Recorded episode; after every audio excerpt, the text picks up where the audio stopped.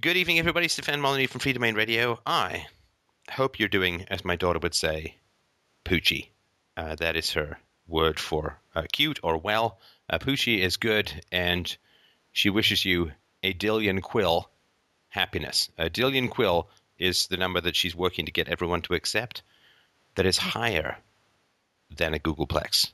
Um, last but not least, uh, it is uh, very important that everybody pet their kitties. So, with that in mind, um, let's move on to our first Poochie caller, Mike. All right, up first today is Philip. And Philip wrote in and said, The NAP, non aggression principle, applies only to those which are responsible for their actions.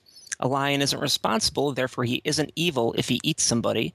Because of that, the NAP doesn't protect the lion. It is perfectly moral to use violence against it.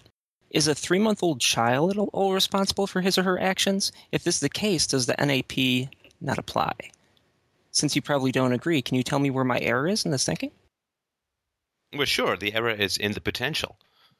Uh, you, you can't just look at morality as a continuum, which is why, you know, like these snapshots that people have of lifeboat scenarios and disaster this and godforsaken that and so on, they don't really they don't mean anything. They don't they don't count because it's like there's a picture of a guy jogging down a street. Is he healthy? Well, you'd probably say yes. And just out of the frame is a giant ass piano about to land on his head. Well, he is healthy, but he's about to die, right? So it's it's it's a you know these pho- photos don't work in philosophy, right? So a, a lion has no potential to achieve a state of negotiation, right? A lion is never going to be able to negotiate, is never going to have the neofrontal cortex, doesn't genetically have the capacity to be a reasoning being, can't enter into contracts and so on. This does not mean that it is perfectly permissible to use violence against it. Uh, j- just because an animal is not part of the social contract doesn't mean that you can go and stick bamboo up its right? I mean, it, it, you know, there are standards of, of cruelty and decency which we share with living things as a whole that I think are decent. I think they're aesthetically preferable.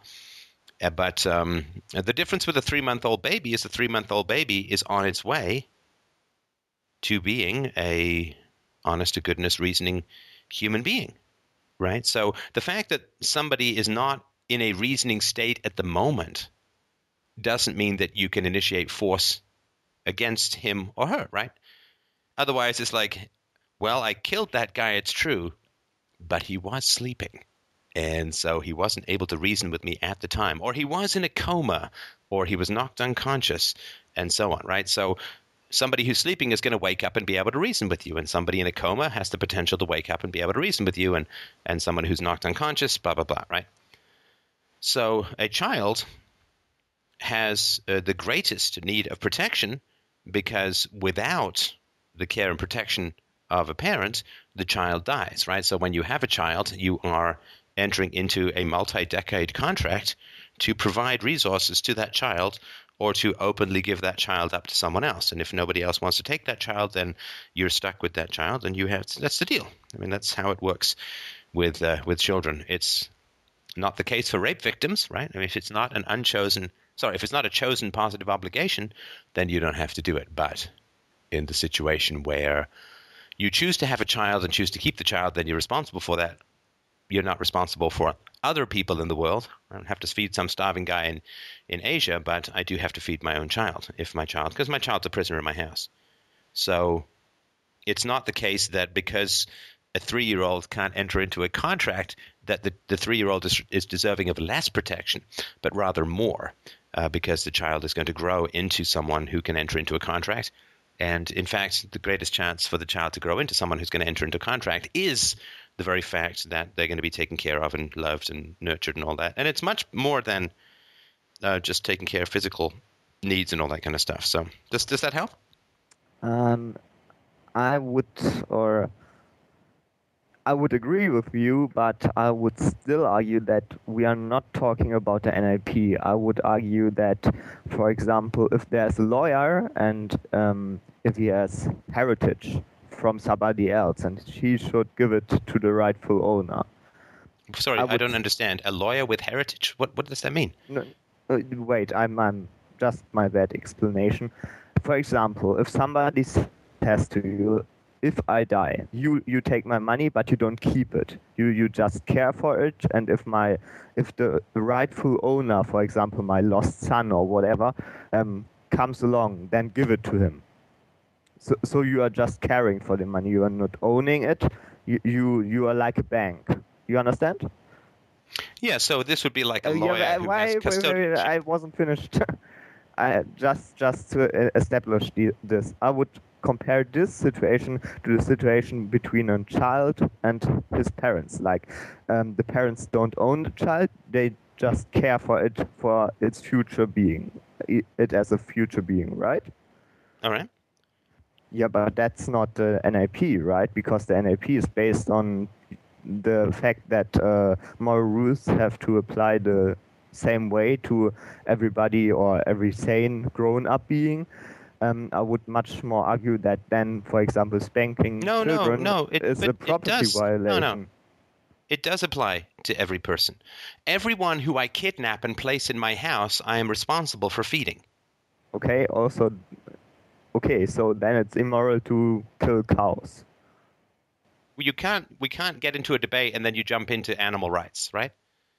Anyone who's trapped in my house who can't get food in any other way, who I trap in my house, I am responsible for feeding, otherwise I'm guilty of murder, whether it's an adult or a child. Did, did you understand that? Yes, of course. Okay, so that's universal. And the ch- children just happen to be trapped there biologically and cannot get their own food, right? Yes. So you are responsible for feeding them. Yes, I do agree with all of that. I do agree with Okay. your uh, with not hitting children. I think that's it's. I agree that it's immoral to hit ch- children. I just don't agree with the uh, line of argumentation to get there. I'm not sure what we disagree on, so why don't you tell me what you disagree on? Okay, okay, okay. Um, for as I understood it, if if you argue argued the NAP, I understood that it's based on the fact that I can't formulate a moral rule which applies to two persons in the same room which have the same rights, right? So, for example, if there are two persons, I can't formulate a rule which uh, says it's morally neutral or good to initiate force against the other person, right? Mhm. Um, yeah, but now um, this only works if the if rules apply universal to both persons. But for example, if you have a very young child, they they they aren't able even to to make their own decisions. So how could this argument work there? I would much more argue that if you hit the children, you are violating the property of the future adult. Because of all you have argued, like it's Wait, wait, I don't, I, look, I don't understand. Wait, that. wait, wait. Hang on, hang on, hang on. Okay, yeah. Okay.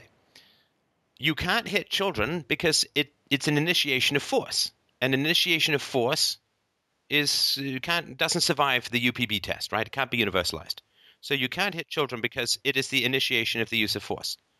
Uh, sorry, I You you can't hit children because it violates the non-aggression principle. Because it's not self-defense, right? It's you're initiating violence against another person. Yes and no, I would disagree because um, there's not really any magical line. Like ethics doesn't care about um, biology, right? For example, ethics doesn't care which race you are or, or whatever. Ethics Uh-huh. does only care about responsibility. That's the only thing that matters. If space aliens land tomorrow on the Earth and they are just as intelligent as we are, the same ethics apply, right? Yes. Yeah, but then a child which is young and which uh, which isn't responsible for uh, for its own action, there can't can't apply the same moral rules because ethics doesn't care about biology. Ethics doesn't look at the DNA of the children and says, "Oh, it's a it's a human. They have to apply other moral rules." Okay, I, I have. I'm sorry. I, I think I'm just going to have to. I have no idea what you're talking about. So I'm just going to. I'm sorry. I can't. I can't follow your arguments. Um, uh, children uh, can't reason yet, and I've already made the case that a sleeping man can't reason. You don't get to hit a sleeping man. Uh, a, man in a coma can't reason. You don't get to hit a man in a coma. So the fact that children can't reason is no reason to uh, to to bypass the non-aggression principle. All who are de- you can't initiate force against other for, people. for animals, right? There is a reason. There is a I'm sorry? But for example, at animals, there is suddenly a reason. How can you switch? Well, no, no, there is a reason, and I've gone like I've gone over this a million times, not not in this call, but before. So the reason with animals cannot negotiate, they cannot reason with you, they cannot trade with you, they can't they can't enter into uh, a, a binding moral contract with you, they can't recognize. I mean, good luck in a, talking to a lion about the non-aggression principle as he chews your gonads off, right? So lions and and, and sharks and and bears and so on uh, are are not part of the social contract. They're not part of the, our capacity to negotiate, and therefore uh, it, there's no possibility of morals rules applying to them. Doesn't mean that you can just go shoot them or, or torture them or anything, but yeah.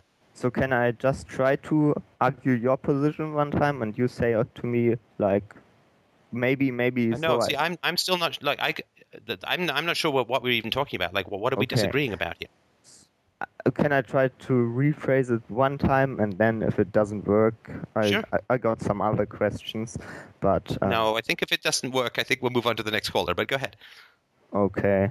Um, so you said um, the lion isn't protected by the non-aggression principle because because he can't reason with, with you. That's right. And and never will be able to. Never b- will be able to. And the child child is protected by the non-aggression principle because because it can't reason with you, but it will in the future. Yeah, about the age of 18 months to 24 months, children can begin to negotiate on moral grounds. And I, I agree with all of that. I, I totally do. But I would say that this is an argument from the property because it's the future.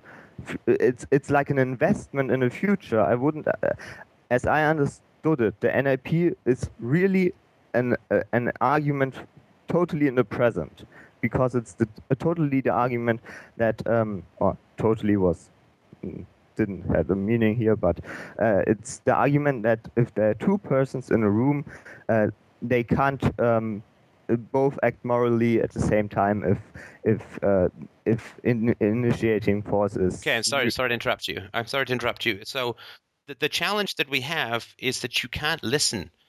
Because at the very beginning of this conversation, I said philosophy is a continuum, ethics is a continuum, it requires context and perspective. There's no such thing as a snapshot.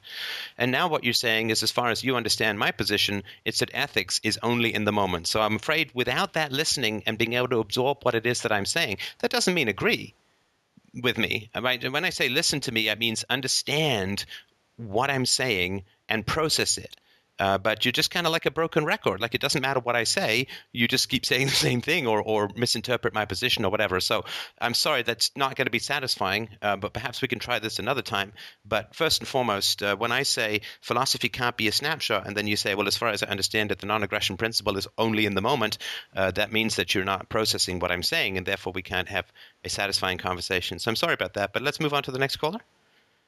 All right, Fred is next, and Fred writes in and asks Is true love conditional? Should we spend time with people whose love we discover to be highly conditional in nature and subject to change? What do you mean by conditional? Um, okay, so by conditional, I mean like it's like not there, like under certain conditions, obviously, right? And then and then once the situation changes and like you have more value and like you can bring in like yeah, basically you have more value in some way, than now like all of a sudden, you know, oh, like they like you now, you know. I don't know what you're talking about. I'm sorry. what are you talking about? Give me a, give me a concrete example because I don't know what that means. Okay, yeah, I'll give Could be could be my idiocy, but but go ahead.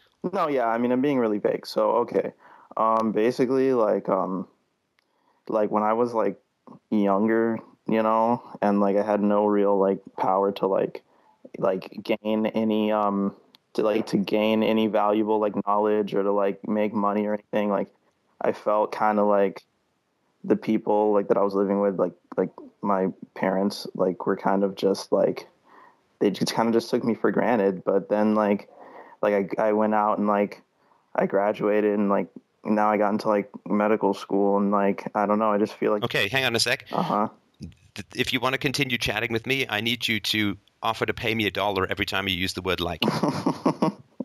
okay, I got you. Is that a, that a good deal? Yeah, yeah. It's a good deal for me. I don't know if it's going to be a good deal for you, but No, it's a good yeah. deal for me. I'll I'll be I'll be more eloquent. But Thank you. um, well, okay. But do you see what I said though?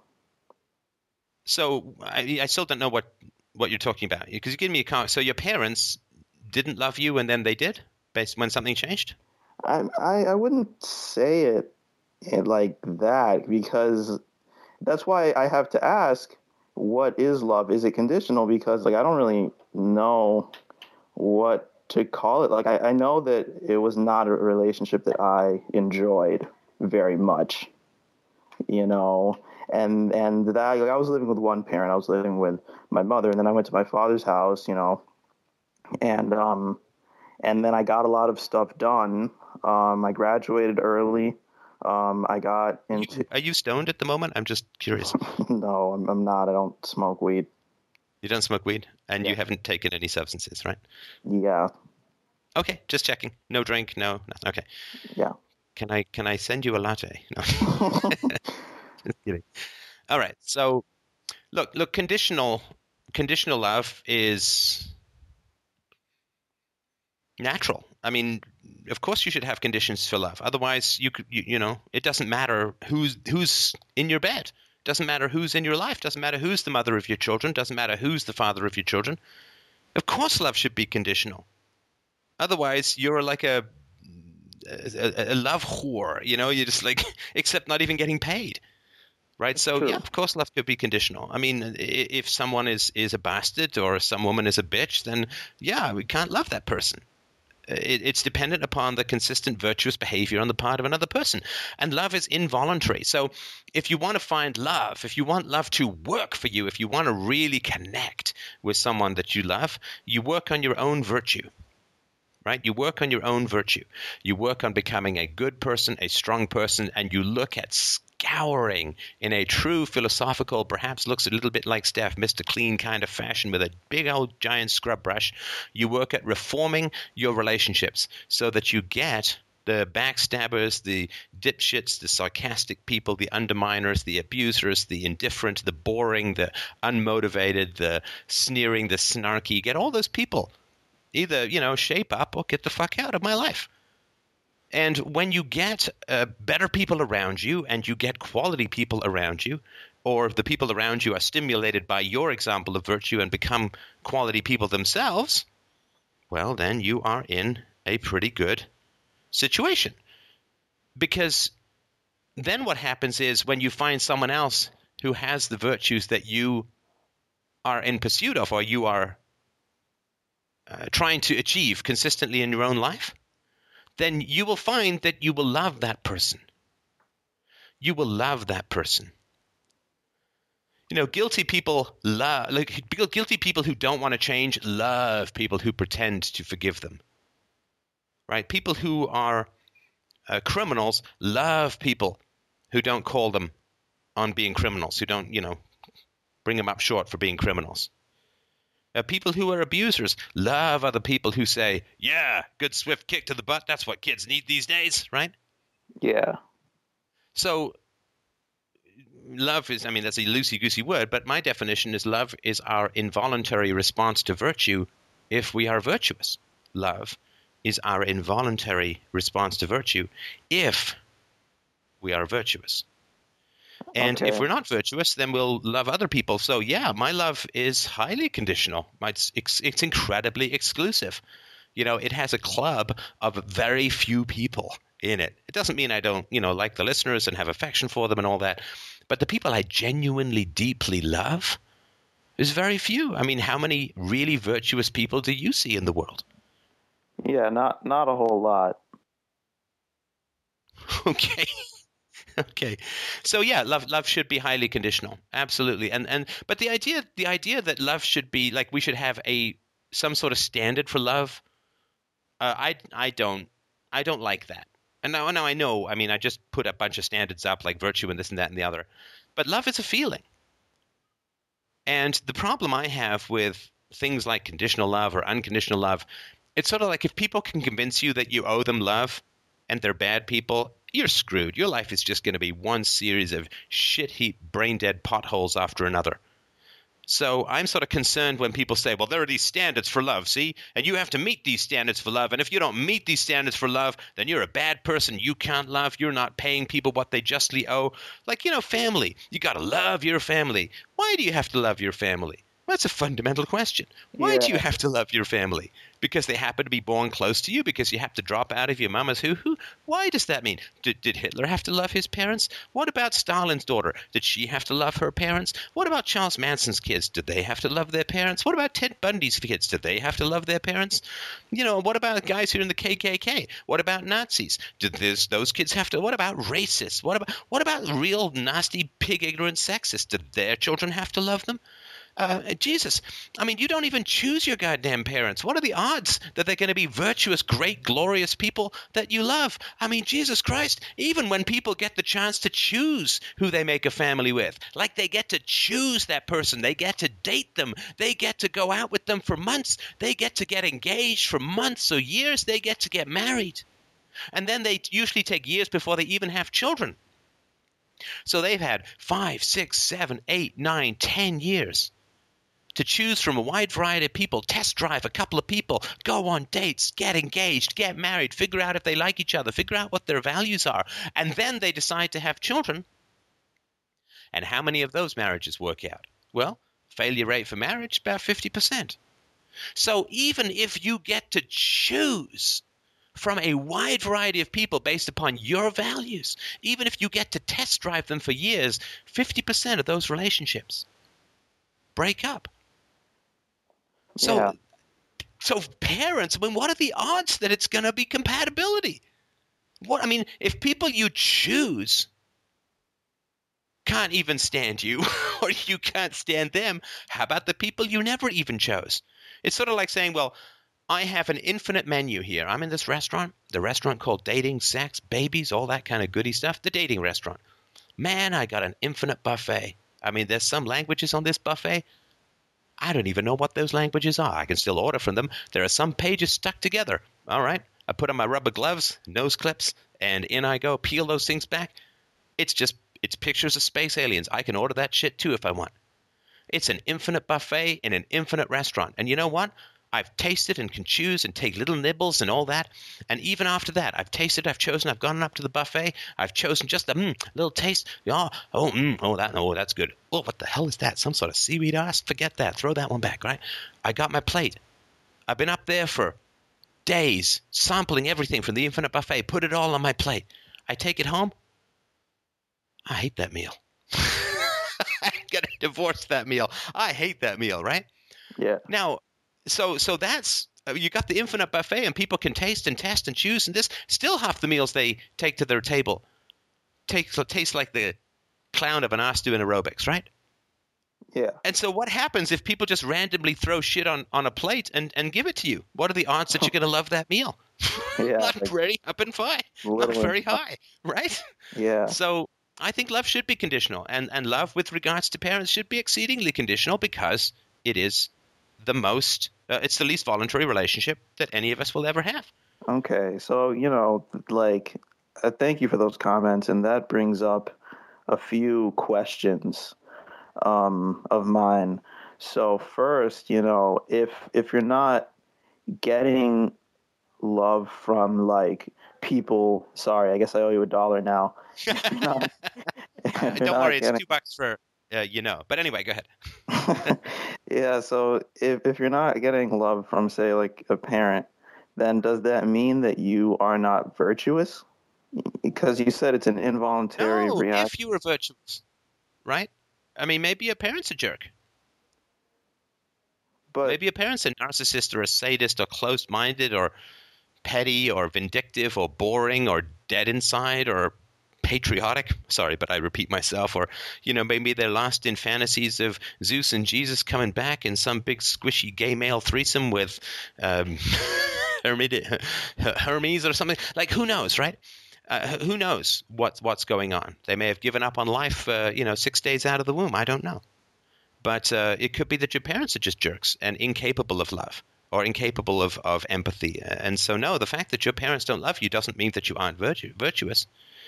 And in fact, it can never really mean that because if your parents are virtuous, then they will raise virtuous children.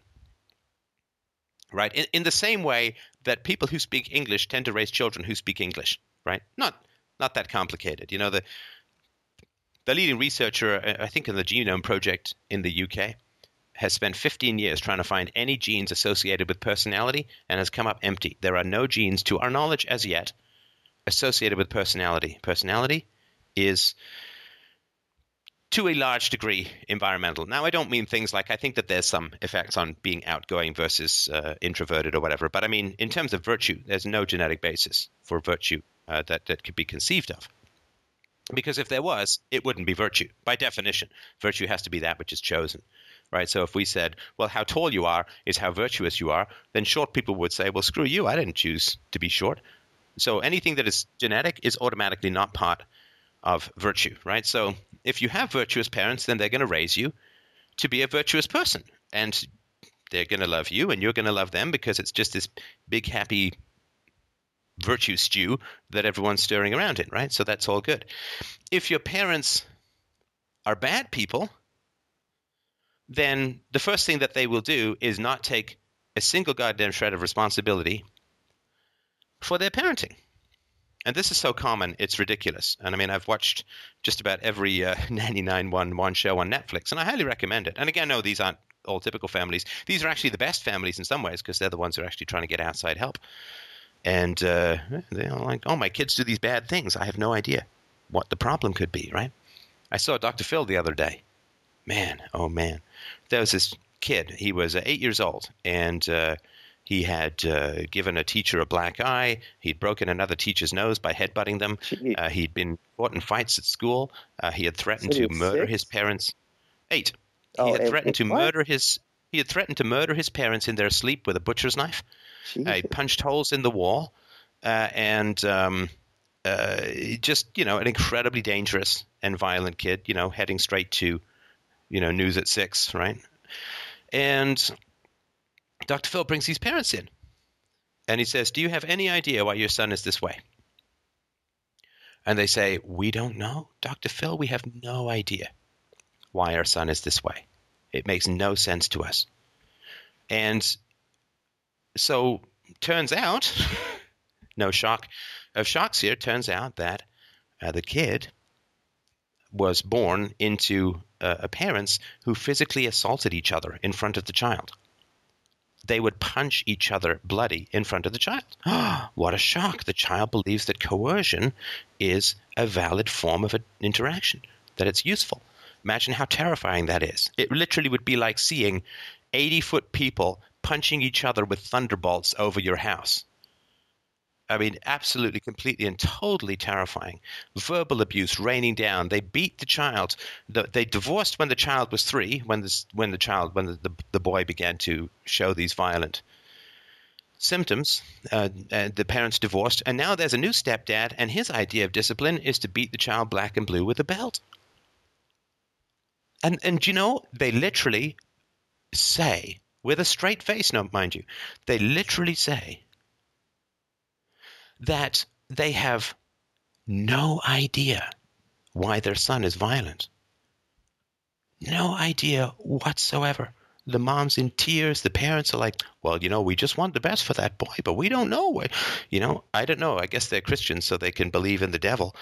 But uh, this is the level now. Do they love their son? It's hard to love somebody who wants to stab you to death you know, and he, Dr. Phil goes and talks to the kid. And the kid says, uh, well, first of all, when the kid got to the studio, he said he wanted to burn down the studio and everyone in it.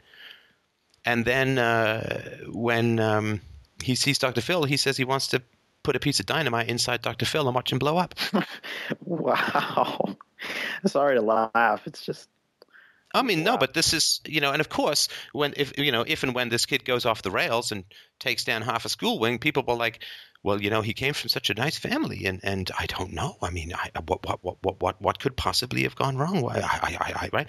So this is the kind of madness that we live in in society, uh, and um, I mean, people genuinely say they have no idea why the child is violent. Uh, this parental incomprehension is, is something I find it's so inevitable, but it's just so skin crawling. You know, it's just like, ah, you creep, right?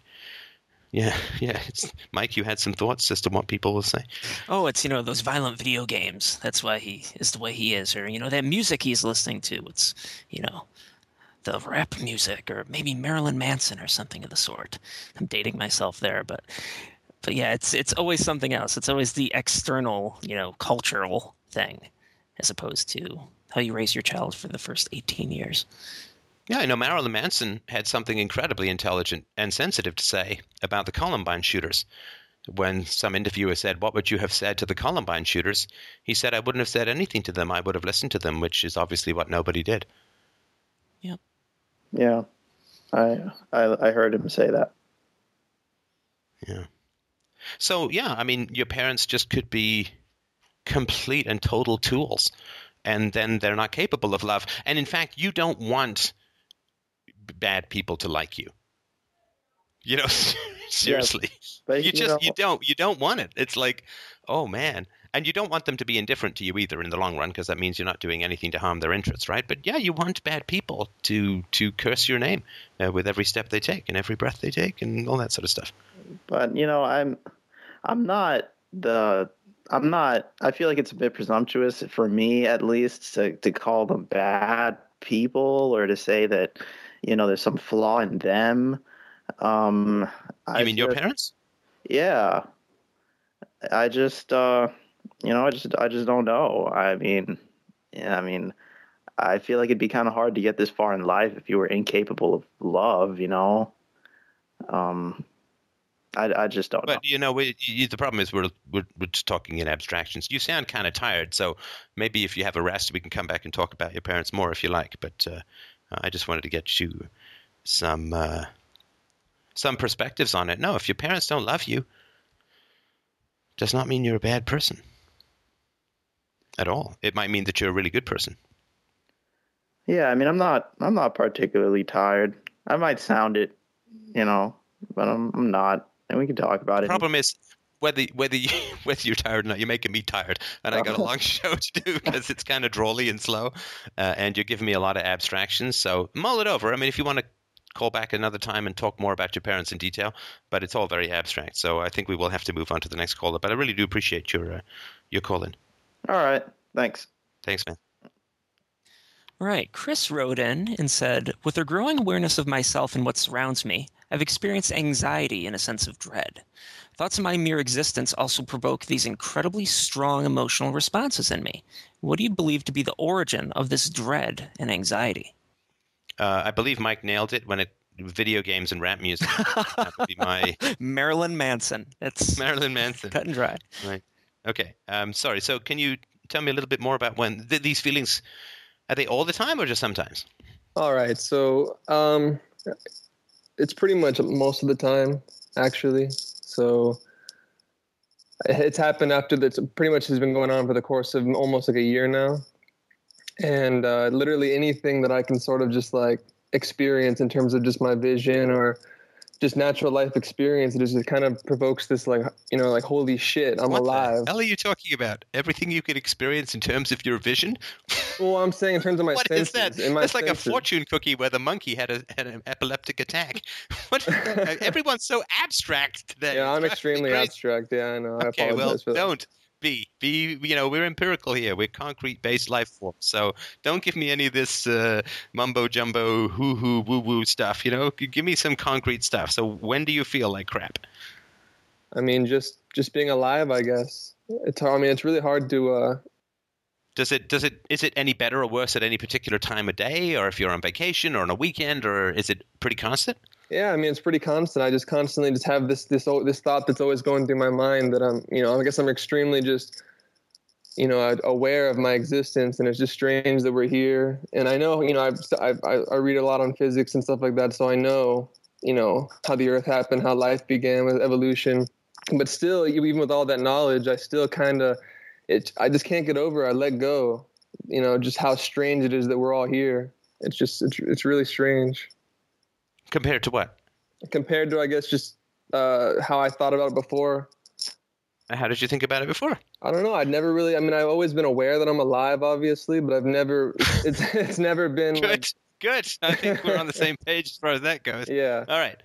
Well, no, but so you're saying it's strange that we're here now. Yeah. Well, I mean, I guess I should get. But compared to what, right? I mean, compared to what? I mean, I look strange to a race of people with nine nipples because I have only 6.4, right? So, what is strange compared to what? I guess it's just like the like a really just an ultimate mind fuck. I mean, you know, when you're younger and you're always you can't contemplate infinity. You know, you sit there in your mind, you try to contemplate just how strange it is that you know we're alive, you're gonna die, and that's it. You're, it's over. So it's along the same lines of that sort of a question, where it's just like we're here, and it's We're here. So literally, you for your your statement is because it's so strange to be here.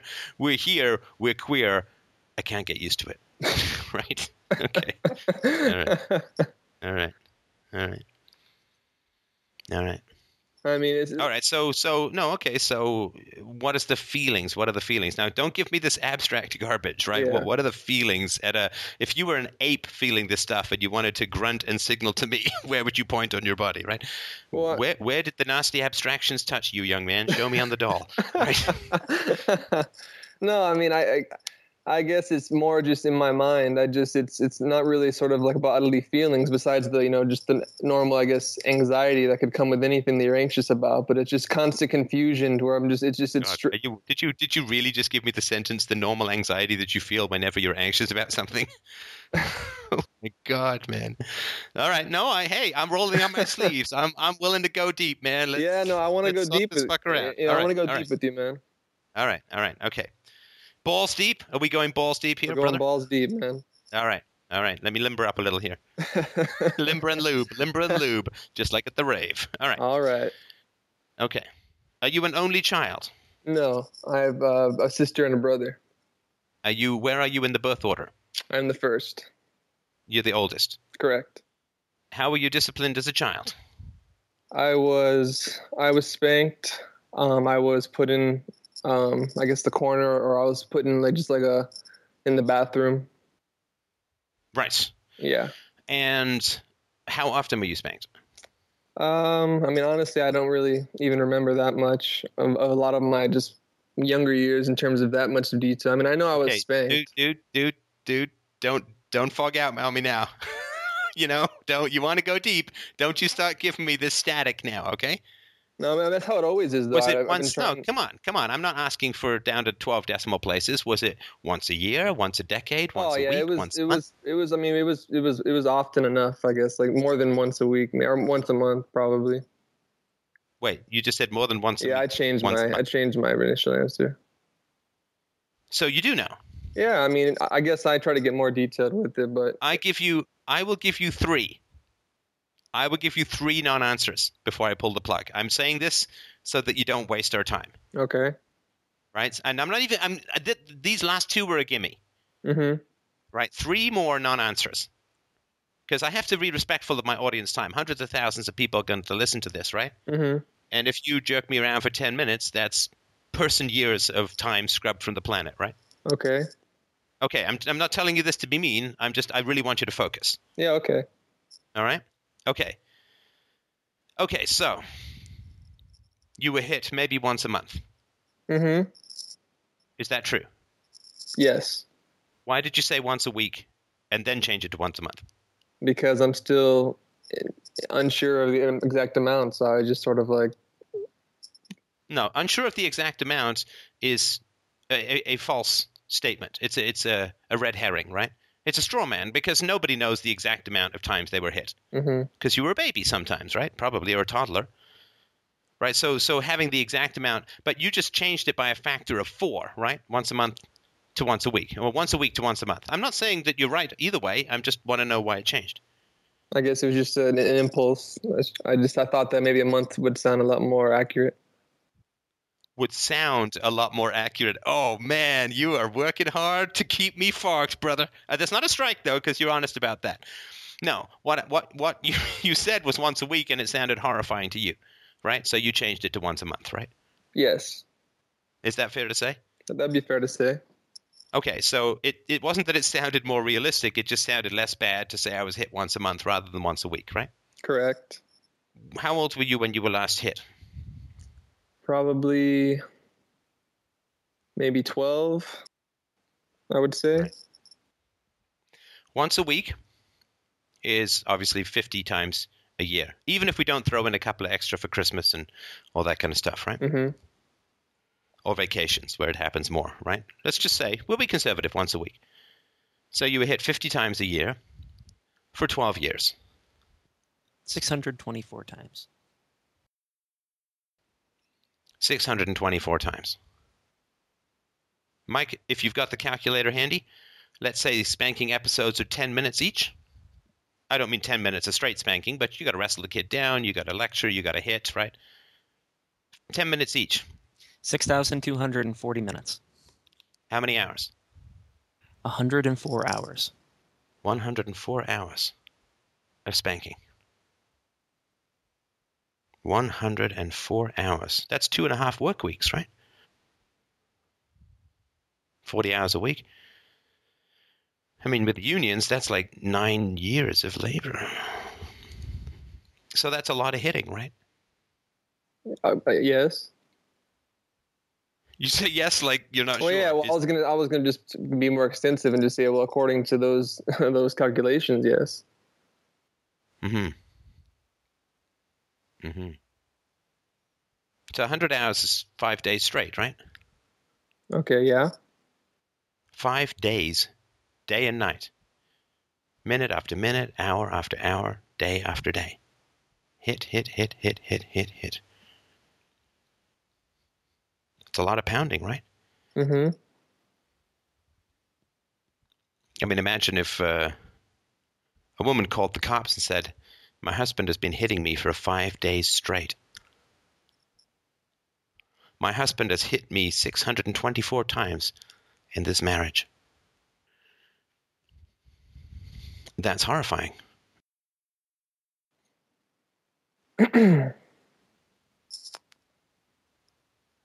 Yeah. Well. Did you? Fi- uh, uh, no, go ahead. No, I was just gonna say. I mean, I, you know, obviously, I've watched your shows quite enough, so I know that you know you want the more uh, solid answer. And um, but just in general, like I've seen therapists in the past like year or so, and they've also had a problem with me not really just having like I'm too abstract or I have uh, No, no. Listen, you got there's another false dichotomy. I'm sorry to be annoying and interrupting. I really am, but um, I don't want an exact answer. What I want is an honest answer.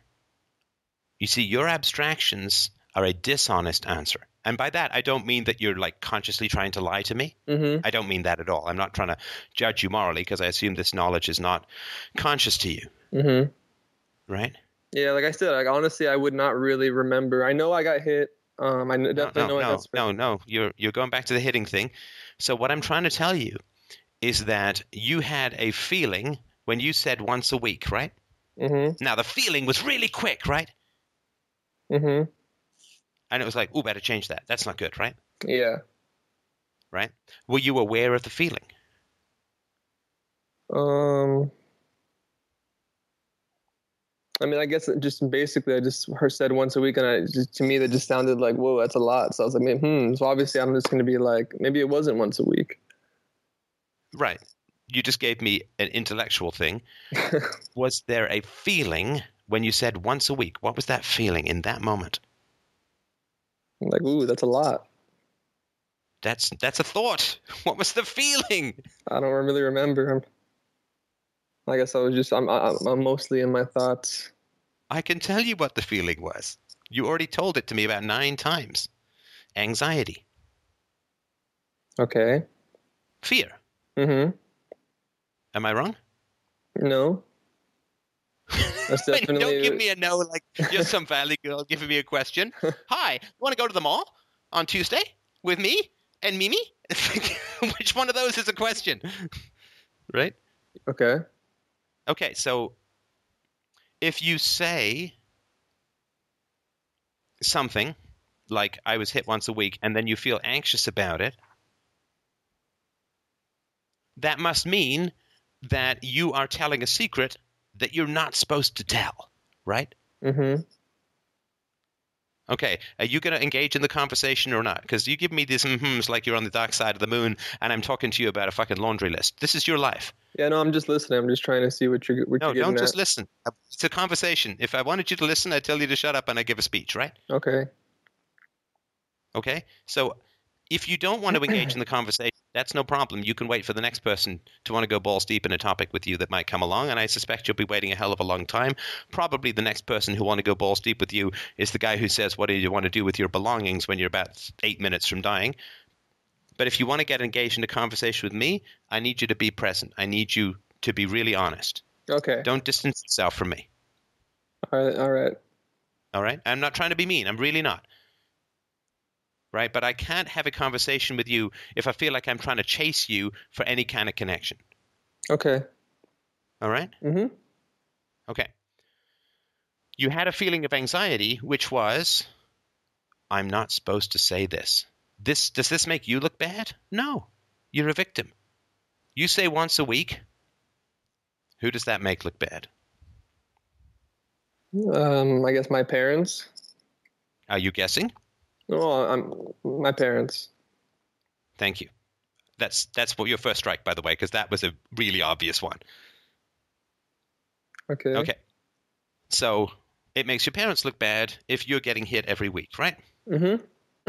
So, so you say, and this is just to tell you how brilliant you are, how smart you are, how fast your brain works. It's blinding how quick the unconscious works. It's hyperdrive. It's a GPU that could power the physics of the entire universe. I'm telling you, if you could get our unconscious hooked up to Bitcoin, we'd be at 21 million before the end of this conversation. so I said, How many times did you get hit? And you said, Once a week. And then it's like, shit. Your inner parent says, Hey, hey, hey, hey, that makes me look bad. Change that. Change that now. But I'm not going to tell you why. I'm not going to let you have the feeling. Just change it. Or bad things are going to happen. Okay, I agree. Right. So that's how quickly it works. I was talking to you when you said one week. I was talking to your mom when you said one month. Once a month. Okay, that's interesting. That's how quickly alter egos rush in when we're traumatized. And this is why self knowledge is so important because for you, it was just like a little stumble and you just, quote, corrected yourself, right? Mhm. But that's how quick it is. You know, you, you watch, you, you, you ever watch tennis? Those guys, they hit that ball so hard. Yeah. It's like a tiny split second that ball's on their racket. Then it goes like there was a guy when I was a kid, Roscoe Tanner. His serves were like fucking broke the sound barrier and shit like that. It was so fast, right? You had Mhm. you literally had to know where the ball was going before he even hit it based on the angle of his racket, and you had to otherwise you'd have no chance to return it, right? But that instant takes years, years of practice to master, right? Mm-hmm. And so the rapidity of your brain in that moment was prodigious. It was extravagant. That's grease lightning at Mach 12, right? That's that's not impulse power, right? I guess it is. Right? So I just really want to, want to point that out because this is why self-knowledge is so important. Because you need the, the purpose of self-knowledge is to slow the fuck down. Slow down, right? Mhm. you with abstractions you try to move really fast it's the same thing with the guy i was talking to in this first call. Well then you can go kill a cat like we're off on some other topic. Abstractions are a defense that makes people go way too fast. And the purpose of self-knowledge and the purpose of philosophy is slow down. Right? Slow down. When you slow down, you get to see all of the little light and dark elves bustling around, yanking at all the levers of your inner machinery. You get to see them doing their work. Mhm.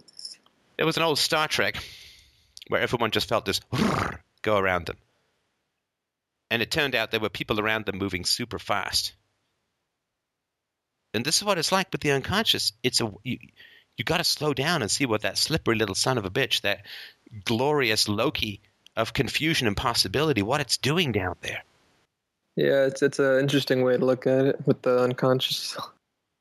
But it means slowing down and not being, not allowing other people's defenses to overcome your true experience, right? Mm-hmm. I mean, that was like trying to talk to someone in North Korea, and they give an honest answer, and then it's like, oh, uh, I, I'm sorry, I'm I'm not supposed to say that. Uh, the answer is three full meals a day, not a month, right? And uh, that I just wanted to sort of illustrate that Yeah, I understand. to give you something to to look for. All right. Have you ever had a near death experience?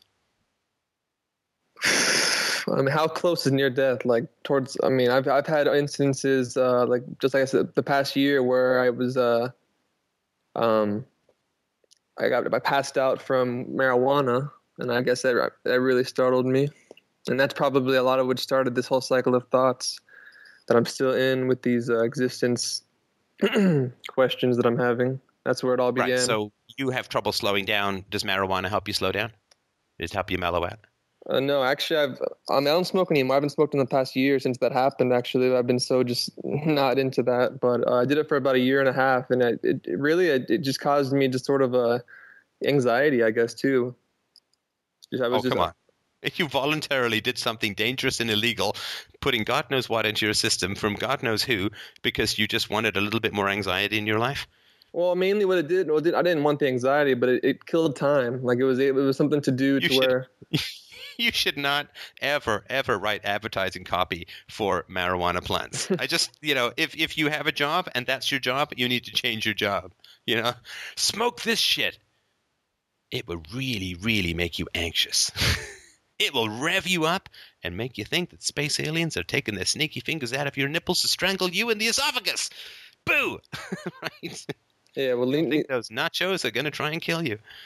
Needless to say, right. mainly what it was is just it was just something to do with with uh, with friends and kill time, and that's what it did. It was really something to where I knew I could always do it. I wake up at two in the morning, I can do it. I had something to do, and then I could just do something else, watch a movie, something like that. with friends, and your friends would generally are these pot friends, Yeah. And that's mostly what you did was you got together and you smoked pot. Well, I mean, oh, it was with a friend that I've known since I was 11, but we we started smoking together. So it So wasn't friend. just yeah. So it was a friend. So why did you say friends? Well, I mean, this is I have mainly my one friend. The other friends were his friends that would we do it with. So I really wouldn't consider them friends, just acquaintances. It sounds better to say friends than Yeah. friend. It's another little piece of propaganda adjustment, right? Correct. But that's okay. That's not a strike two because that's unconscious completely. All right. And why do you have so much time to kill? I mean, do you have such an excess of time on your hands? I mean, do you work? Why why do you have so much time to kill? Um, right now, I work um, at Starbucks, and I'm getting 11 hours a week right now, and I basically live alone in um, my house that my parent, like the house that I grew up in, but my parents actually moved up to Jacksonville for a job, and so they went up there, and I'm still living in the house, and it's it's pretty much it's about to be uh, sold, so I got to find another place to live soon. Um, so I just spend a lot of time alone. And I think that's I have a lot of time to think about things, and so I've my thoughts have driven into the path of just uh, I guess existence, existing, and not really any sort of content within existing. I'm just sort of drawn to just I'm kind of here, and it's just it's very uh, it's weird to come to that really like I guess deep um epiphany of it. I mean, obviously I've always known that I've existed. Okay, no, no, no, don't don't give me this deep epiphany shit, man. I'm sorry. That's what it feels like. That's exactly No. what it feels like. No, no, no, no, no. If you, you know, I mean, look, don't give me this deep epiphany stuff if you don't even know that your mom was correcting your report of your spanking. I don't, you know, like you're not even. I hate to be condescending, but Junior, you're not even at the starting line. Don't give me this. I finished the marathon, right? Mm-hmm. You you can't get deep epiphanies if you know so little about how your own mind operates. All you can get is confusion. In the shape of a pseudo epiphany, right? Okay. I'm baffled. That must be deep. Okay. Yeah. Okay. I agree. I'm staring at infinity. That must mean my brain is stretching, right? hmm Okay. What else happened in your childhood that was negative? Um, my aunt died She was a big part of my my I guess my family. Uh, I mean, obviously, but she was just she was always around, and she died from cancer when I was in going into high school. I think in eighth grade, and that was a big impact on everybody. I don't really remember too much of you know the time frame around that uh, anymore, but it affected everybody around me. I mean, we'd always hang out with her. She'd always come over to the house, and uh, it was my mom's sister, and she was she was really great. I remember that much. She was really nice. Um, so that was obviously probably a really big impact on just the the social uh, um, landscape of the family, for sure. And how was the grieving process for that? Honestly, I don't even remember grieving. I remember going to the funeral, and I remember. That's the trauma. Yeah, probably. No, no, seriously, this is this is essential. First of all, I just want to tell you, since we are being honest, you know, because I had cancer. Whenever I hear people say so and so died of cancer, or mm-hmm. their cancer came back, I'm like, Ugh. anyway, just sharing you with that, so it's not a one way street. But your aunt died, terrible, awfully a nice woman, right? Mm-hmm. But the trauma is not the death. The the trauma is the non grieving. I knew that there was incomplete grieving in your family. How did I know that? You're a wizard, Harry. How did I know that?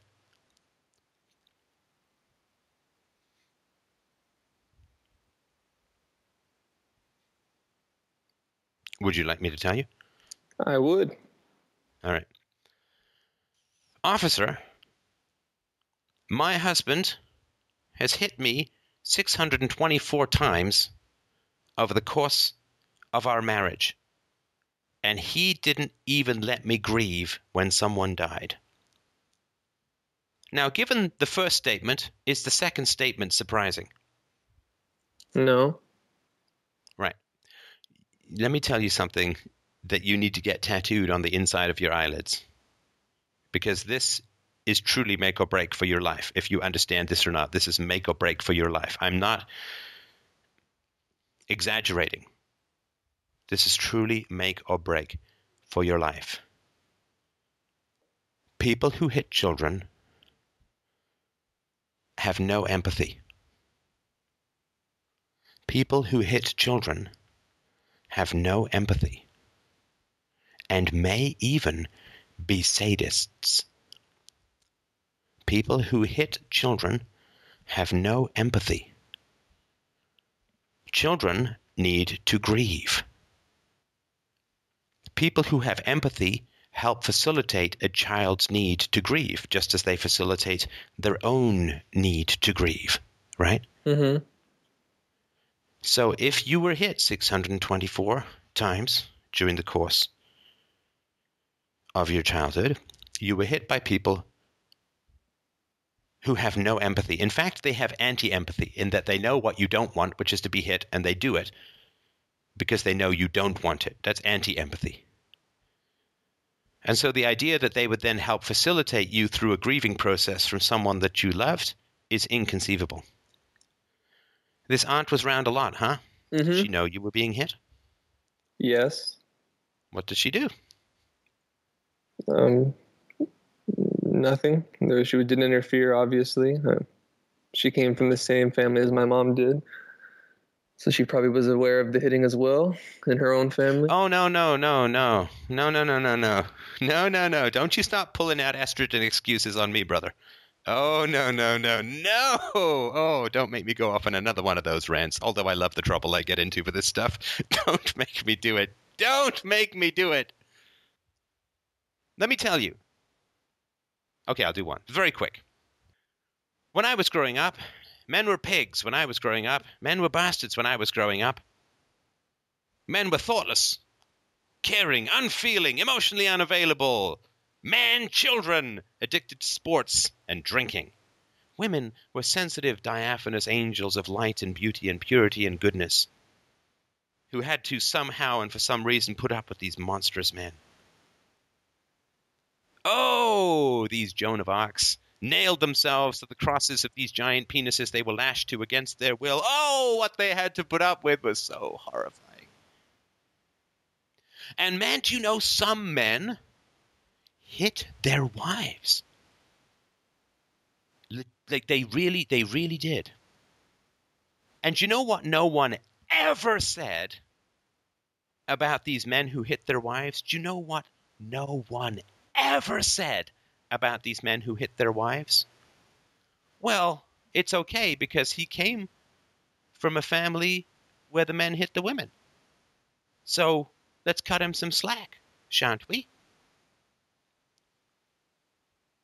No, I never heard that once. Men, you see, were peeled off from history, sent out into the space of perfect moral responsibility with no history, no momentum, no past wrongs that ever cascaded like dominoes into their souls and made them do things that they just didn't want to do or weren't good or didn't make sense in the long run.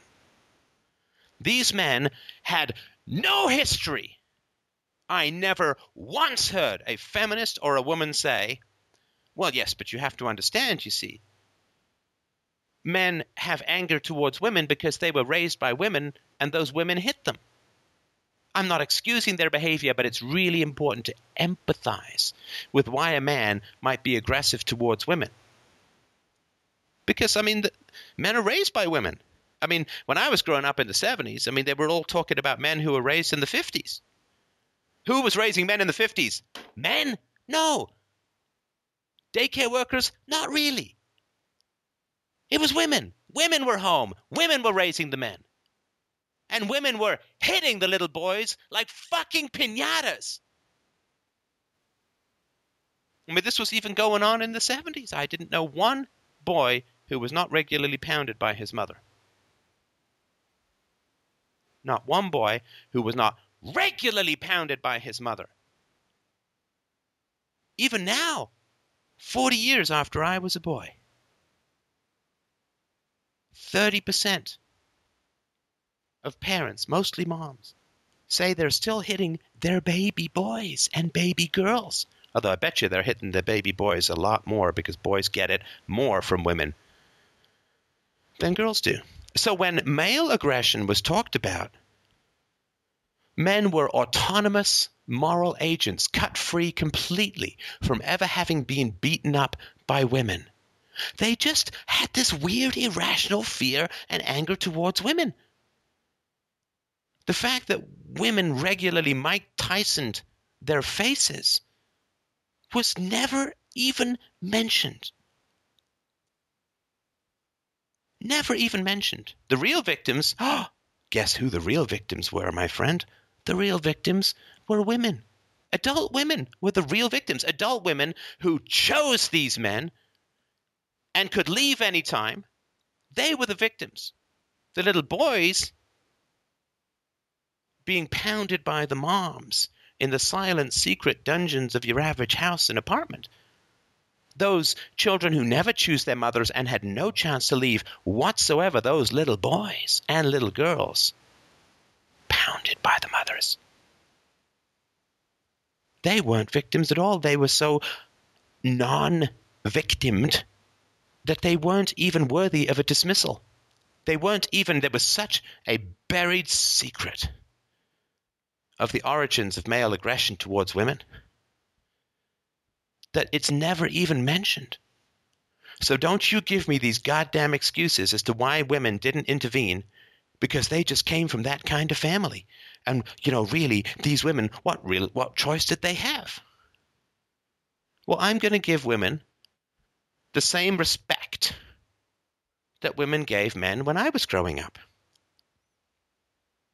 which is to say, I don't give a fuck about your environment. I don't give a flying fuck about your history. Stop hitting children.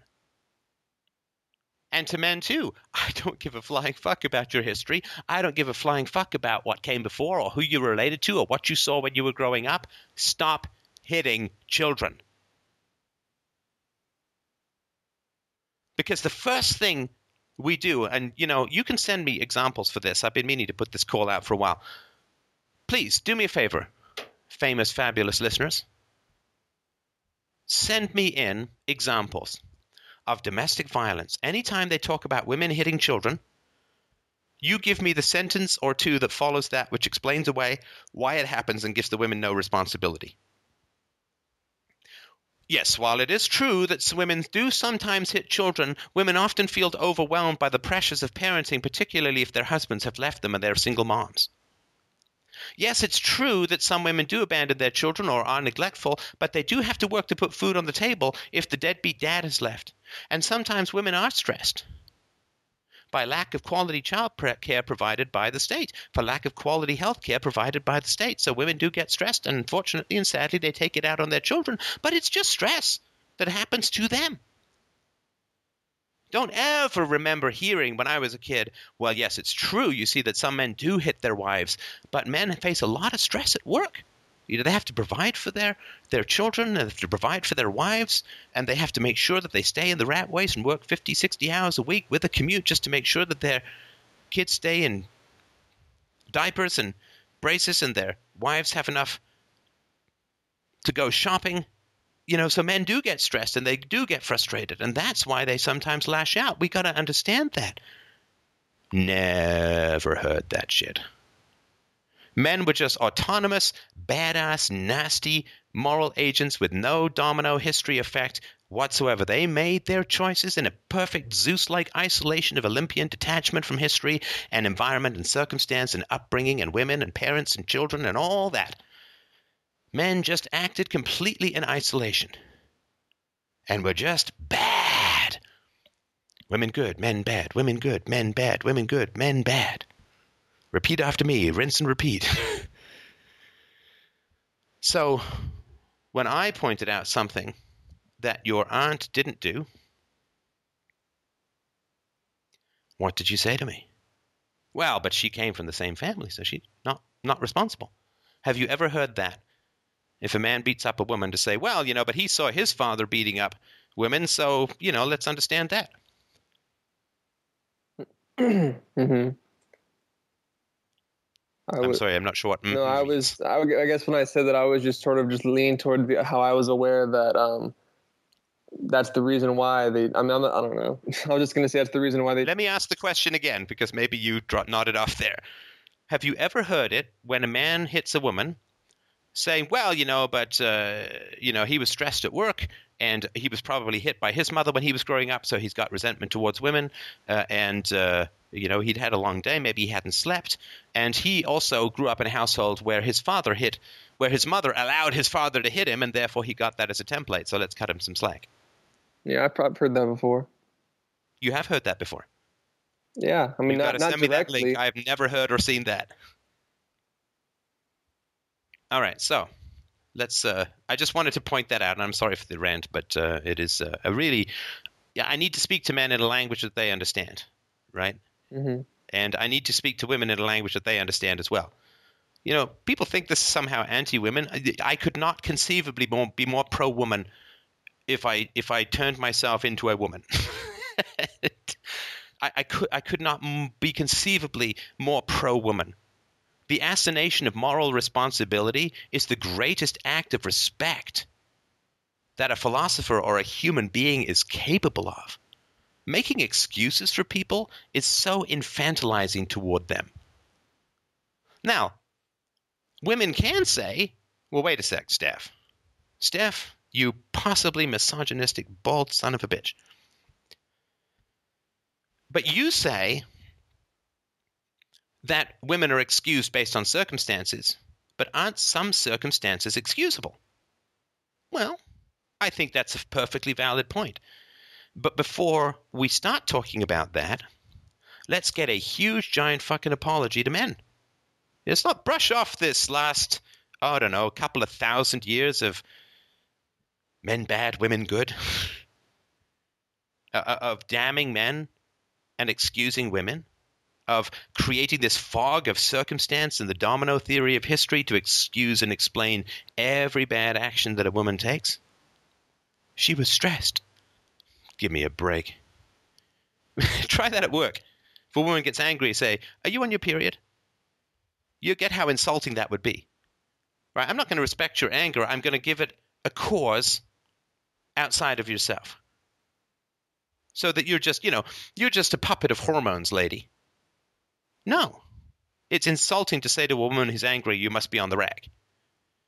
So, yeah, I get there's circumstances which have been denied to men, which have been denied to men. Women get the excuses, men get the blame. Now, before we start talking about anything, let's get a fucking apology from everyone, men and women. It's not like it's only women who do it. Let's get an apology from everyone to men as a whole.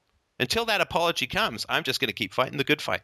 Until people are like, holy shit, that is a pretty pretty big discrepancy. That is incredibly sexist towards men. But people don't want to say that because that blows the bullshit of the patriarchy right out of the water. If men designed the world and the world was run for men, why the fuck do the men get blamed with no context and the women get excused even with no context? Men run the world, my fucking ass. Yeah, that's why we all send women to war, right? Anyway, so what are you going to do when the house is sold? That's just the uh, overarching question. I am trying to think about moving up to Gainesville to go to to, con- to continue my education. I just need one more class, and I have my AA, and then I plan on possibly going into biology. What is an AA? Uh, just an associates in arts, associates of arts. That doesn't. Is that a college degree? What is that? Yeah, it's a college degree. It's like the initial, basically six credits, six, 60 credits. Like a? Is it like an undergraduate degree?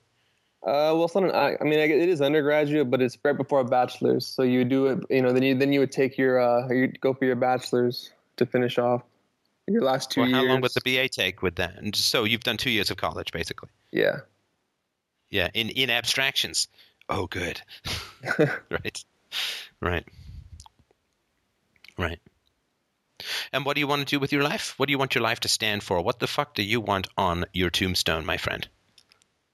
I just want to say that I, I went through it and I'm okay. That I just I Oh, so you don't want anything special? no, not right now. Honestly, right now. I No, no, just- no, not right now. This is your tombstone. There's no right after your tombstone. There's no asterisk there. By the way, I'm going to clear up some of this stuff later. No, you're dead. You're done. What's on your tombstone? I don't know. I don't even. I just, you know, I don't know. You know you're going to die, right? I mean, Of that's course. not you, biology, right? I mean, Yeah, you really course. like? Do you really get that though?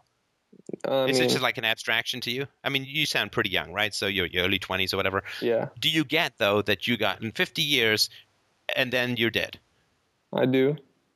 Okay, and you don't want to in, achieve achieve anything in particular with your life, as far as I understand it. No. Okay, all right. Well, let's move on to the next caller then, because uh, if you don't have any ambitions, then the philosophy is probably not going to be hugely helpful to you. Who's up next, Mike? All right. Harrison wrote in and said, First time job after college, I have the opportunity for a great salary and great position at a large corporation that is well known. While I do enjoy the work, do you believe there is benefit in taking the risk now to join a startup? Or do I spend the two years at the large corporation building skills and then move on to where I desire? Safety versus risk. What is I'm your sorry. Can you just sorry, Mike? Can you just read that again? I, I just I fell asleep twice every time you said the words large corporation, and I think I I think I actually have a bit of an owie up my forehead. okay, I'm sorry.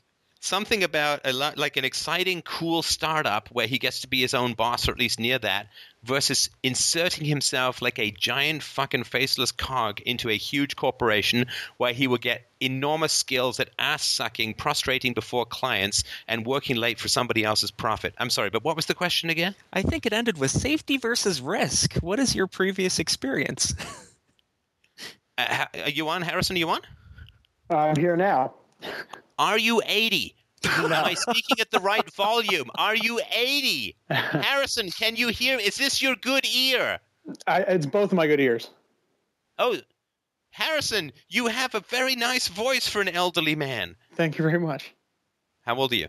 25. Are you married? Nope. How many dependents do you have? Zero. Hmm. What do you think I'm trying to say here?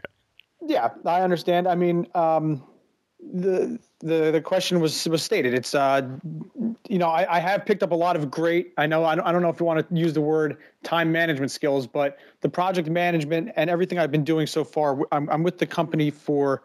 Uh, I'll be with them for a year, and then that's when the the two year the two year contract comes Did in. you? So, You're 25 and you just used the words time management skills with me. I mean.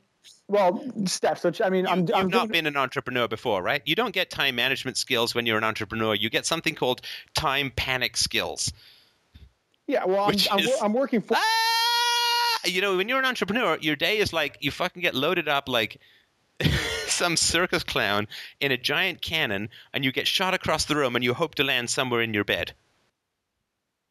Okay. Well, I mean, Do you care about the startup? Does it mean something to you emotionally? well, I don't have a, I don't have a startup in mind. The the, the just a small, a very short background. I'm I'm still at Sure. school, still at school full time, uh, twelve credits plus forty hours a week at the at the job. So I am literally booked from seven a.m. to seven p.m. every day, doing my thing. I'm done with school in July, and I have this job, um, which is with a Fortune 500 company till August. And the question is, do I want to continue with the contract for two years and make the the salary and continue with them to learn whatever I can learn, or do I move to a, a city that is not as fast paced as New York City um, and join a smaller company that you know is something that I where I can be a bigger fish in, in that pond and actually have Why my don't? Why, why, sorry, why wouldn't you? Why wouldn't you start a company? I could certainly look into um, different aspects, but I mean, just you know, finding finding people. Oh, oh, oh, fog. Ooh, ooh. You know, Mike, we need to get a foghorn. Arr, we be sailing into some fog, me hearties. right? Okay. Why don't you want to start a company? Um, haven't I haven't honestly thought about it. I would be more than happy to look into it, but Okay. Think about it. Do you want to start a company? well, so for instance, why don't I? I want some of your background. I know you started your own company, but out of, uh, you, I mean, you've obviously had jobs with companies where you picked up skill sets and learned how to deal with clients and how to. Nah, No, nah. I mean, you know, the, the best the best job I ever had was a waiter, as far as customer service goes. okay, And nothing has influenced this show more than the years I spent as a waiter. Because, you know, that's some cutting edge customer service shit. That's not like, do you get your quarterly bonus? That's like, how much change are you taking home in your pants tonight? Right? So, as far as being customer focused, I learned just about everything from being a waiter. Uh, I, I had a job for a grand total of 11 months as a programmer before I started or co started the company and I learned nothing of value in those 11 months. And this was with a giant corporation, a big, big trading company, one of the largest in Canada. And uh, I was like chewing my own arm off to get out there. It was scary. Don't get me wrong. It wasn't like uh, it was scary. You know, one of the one of the great things in life is, I mean, I really hate not knowing how well things turn out. You know, it's funny. I was scared about everything in my life except having cancer, which I knew was going to work out well and did. Right. So you know, I, I wish I knew how well everything turned out. Like when I quit my job to do this crazy shit, I was like, oh, this is scary. Now I know how well it's turned out. And it's only going to keep turning out better. Actually, no, two things. I also knew my marriage was going to work out well, and it has, right? Oh, three. I knew working with Mike was going to work out well, and it has. So, um, so yeah, I mean, I mean, what are you going to learn at a large corporation? Well, I mean, I can give you some examples of what I've learned already um, for the past six months. Um, you know, I, I have done stuff prior where I was I was doing uh, currency trading. I worked at a brokerage house, didn't like that, and now I'm in the IT field, which is I'm managing. I'm doing project management for uh, websites for healthcare professionals, and uh, what I've what I've basically learned, the big takeaway has has been dealing with numerous people to make sure that the deadlines are met and that the projects are done to the to, to the demands of the clients and working with the developers for the software or for the graphics, et cetera. So I mean, uh, it's it's kind of like running a business in the senses I have to know the finance of what we're working with and that the Nah. Nah. It's not. I'm sorry. I mean, it's not. I'm sorry. It's not. Because how much of your skin is in the game? Well, how much uh, my skin's only in the game if I don't do a a, a proper job, then I will not be offered the full time position, which means I you know that that's the only that's the only skin in the yeah. game. No, no, no. Listen. And for How my much of your okay, skin? No, no. If you if it's your business, it's a whole different thing, right, I understand. right? It's like taking someone's friend's sister out on a platonic date versus meeting the woman of your dreams and hoping she likes you.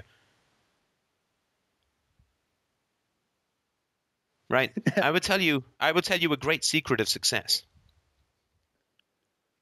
Terror breeds excellence. And the more scared you are, the faster you will learn. Right? Yeah.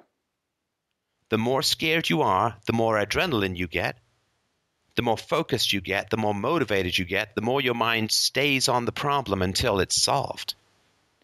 I can You know, it's one thing well, to do a Sudoku, right? It's another thing to do a Sudoku, whereas if you don't finish it in 20 minutes, uh, I don't know, they blow up Hawaii or something, right? Hello, NSA.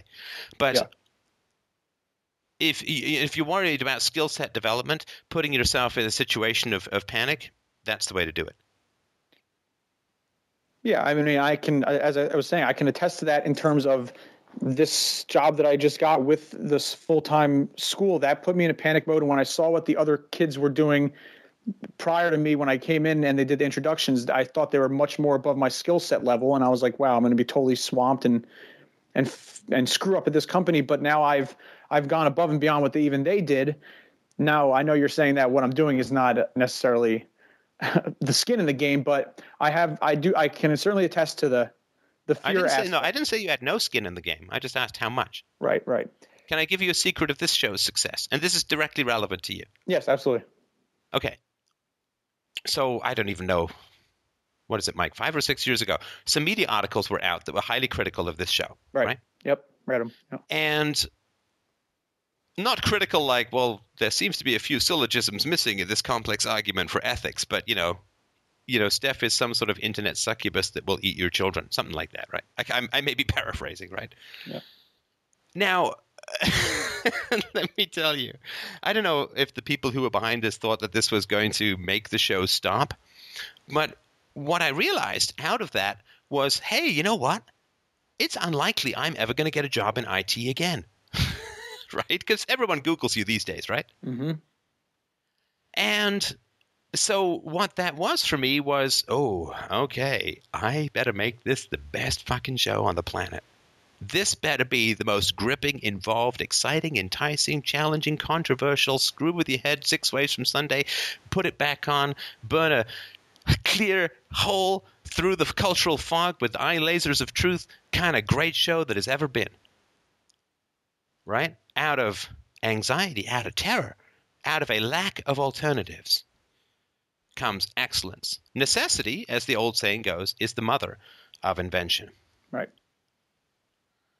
Now, when you put yourself in a situation of make or break, and the make or break for me, look, I mean, I could have just quit the show. I could have decided to, I don't know, like, we had a kid, right? I'd be a stay at home dad, you know? Screw this internet stuff, right?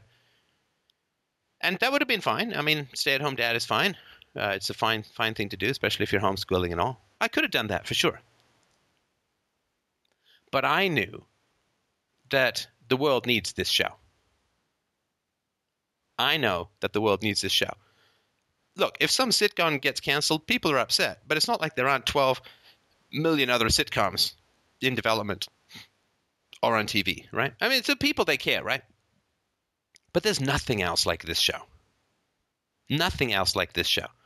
And so it was, you know, oh, okay, well, maybe I do have this unique and weird set of skills necessary to personalize and bring philosophy to the masses for the first time in God knows how long. Maybe I do have this skill, but you know, maybe I'll just let this opportunity pass me by. Maybe I'll let this call to arms pass me by, and the world can wait for another idiot to come along who's willing to go and defend the helpless, the children, the future, and willing to passionately argue for virtue and truth with entertaining jokes and ridiculous impersonations and uh, pretending to be a lion, ordering gazelles on pizza, and all kinds of crap like that. Anything to engage, anything. I'll sing, I'll dance, I'll do whatever, right? To be able to engage people in the pursuit of truth and virtue. Oh, those guys come along, what, every when? Every couple of hundred years? Every couple of hundred years? Did I sort of say, oh, you know, well, there's nine other guys doing what I'm doing and probably better. So, you know, what am I? You know, uh, right? So it was not anxiety. It wasn't really terror for myself. You know, I had a great life being a stay-at-home dad and all that, but it was terror for what's the world going to be like if I don't put my skills and abilities to work. Right? That's the kind of stakes that matter. I would I would imagine that a couple of hundred thousand families have stopped hitting their children as a result of this show. And that's a life well lived if that's all you ever do, and I'm only beginning. Right? We, we've we got we got light years to go as far as this conversation goes. You know, we're just we're just starting out as far as I'm concerned. We're just we're just exiting startup mode. I mean, I have another employee, right? That's usually I mean, you can still be a startup with two people on the team, right? So I aim for hundreds of millions of families to stop hitting their children as a result of what we're doing here. That's my goal. I would be satisfied with less, but not much. Right? Every what is it? Every month, Mike, I say, let's move the bar. How do you feel about that? Initially, I'm like, oh, again? God damn. of course, we go to Mars. That's next, and then we go to the asteroid belt, and then Jupiter. Yay! That's next. We achieved some Right. success. Now let's move the goalpost as far back as possible and enjoy the success for just a nanosecond and move forward to hey, the next goal. remember that feeling of great satisfaction we had yesterday? Let's make it incredible dissatisfaction for today. My performance review, you're too happy. But we do, right? I mean, look, I literally I have the goal to change the world. I have the goal to change the world. And I try to be I'm conscious of that every day. And that's why I do what I do. That's why I take the bullets that I do. That's why I won't even go through all the list of the hardships, but that's why I do it. Because who the fuck else is going to do it? So what I would suggest, Harrison, is, is, is find something that you're really, really, really passionate about, where you can't find someone else. Because then you don't just have personal ambition, you have like world saving anxiety on your shoulders. That sounds like a bad thing. It's really a great thing it's really a great thing. That's why with this last caller, it's like, yeah, I'm I'm okay working 11 hours a week at Starbucks pretty much for the rest of my life. I'm paraphrasing, right? It's like, oh, okay. Well, then this is like this is for the Olympians, right? right. This is for the people with ambition. This is the people. It doesn't have to be like world changing, whatever, right? But for people who really want to live and make a difference in the world, that's it's not the only people that philosophy is for, but it's the people I want to talk to most. So I know that you're in libertarian circles, right? We've done a show before. Yep. What are you really passionate about that's going to give you like terror if you don't succeed that the world isn't going to get better? Like you want to save the world like all libertarians do, right? I mean, you. I was going to just kind of throw it back in a, in a way.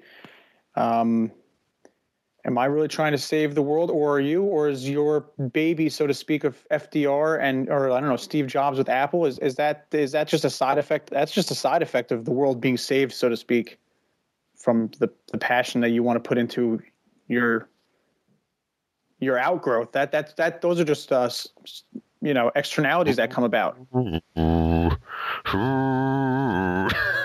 sorry to be a dick. I really am, but I am. I, I'm I, gonna do I'll, right? I'll roll with it. Yeah what are you saying? Well, so is there any look? You in libertarian circles? yep. Libertarians know the world is completely pooch fucked unless seriously good people take some serious fucking risks, Right. right? Yep. I mean, tell me if I'm wrong. Nope. I- agree 100%. Right? Wh- What happens to the poor if the Fed keeps doing its shit? Continued devaluation, etc. Well, I mean, it's going to be like the LA riots, but but everywhere.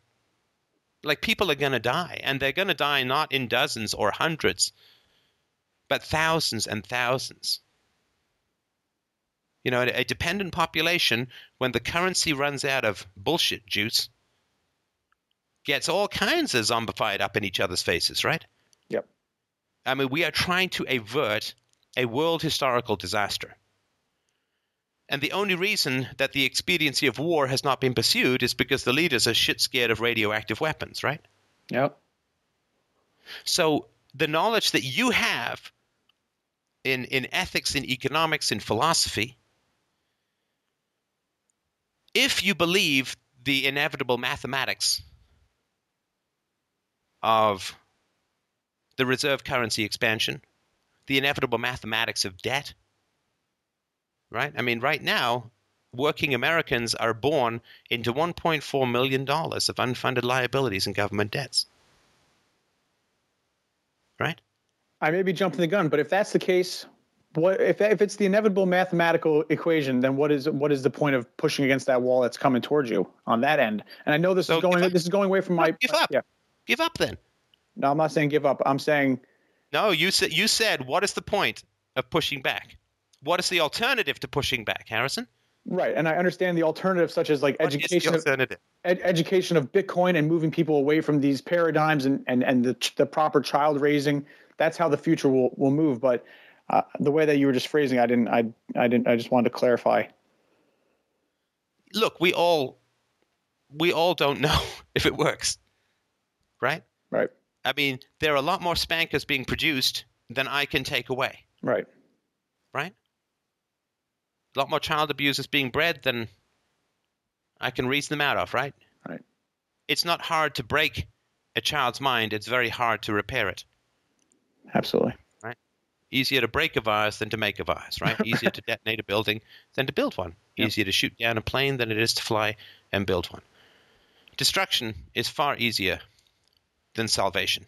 Prevention is easier than all, but prevention benefits no one in the moment. Yep, yep. So, you know, as far, as far as I understand, the degree to which the world is screwed, right? I mean, this current system, it can't continue. Yeah. And when the when the current system can't continue, the population is currently primed for fascism. They are primed for, well, we tried giving the free market a chance. Boy, did we ever try that. Oh, free market, man, we really tried it. Oh, and look what happened. The moment we stopped regulating the finance industry, they just screwed over everyone. And, you know, the beasts of the free market and the rabid wolves of the capitalists, they're only being held back from the throats of the poor by the might of the state. And when the economic system collapses, people still think that the government controls the money, but we live in this magically free market. People still think that though there are hundreds of thousands of pages of government regulations, that free market muscle men just roam the countryside beating up on cats. Right? So they have been primed, hypnotized, programmed, literally programmed by thousands of hours of video games. Unreal 3, Liandri Corporation has taken over the planet and has established gladiator wars among formerly free people. Right? Every single time it's the fucking corporations are the beasts, the bastards, and the vestiges of the government, blah, blah, right? The corporation is your enemy. It's Monsanto, right? It's Walmart is your enemy because remember, Walmart declared war in Iraq. Right? Walmart has the power to devalue your currency. Walmart forcibly indoctrinates your children for 15,000 hours in a row. Walmart has the power to send your children home with three hours of homework every single night. Repeat after me government good, market bad. Government good, market bad. People have been hypnotized.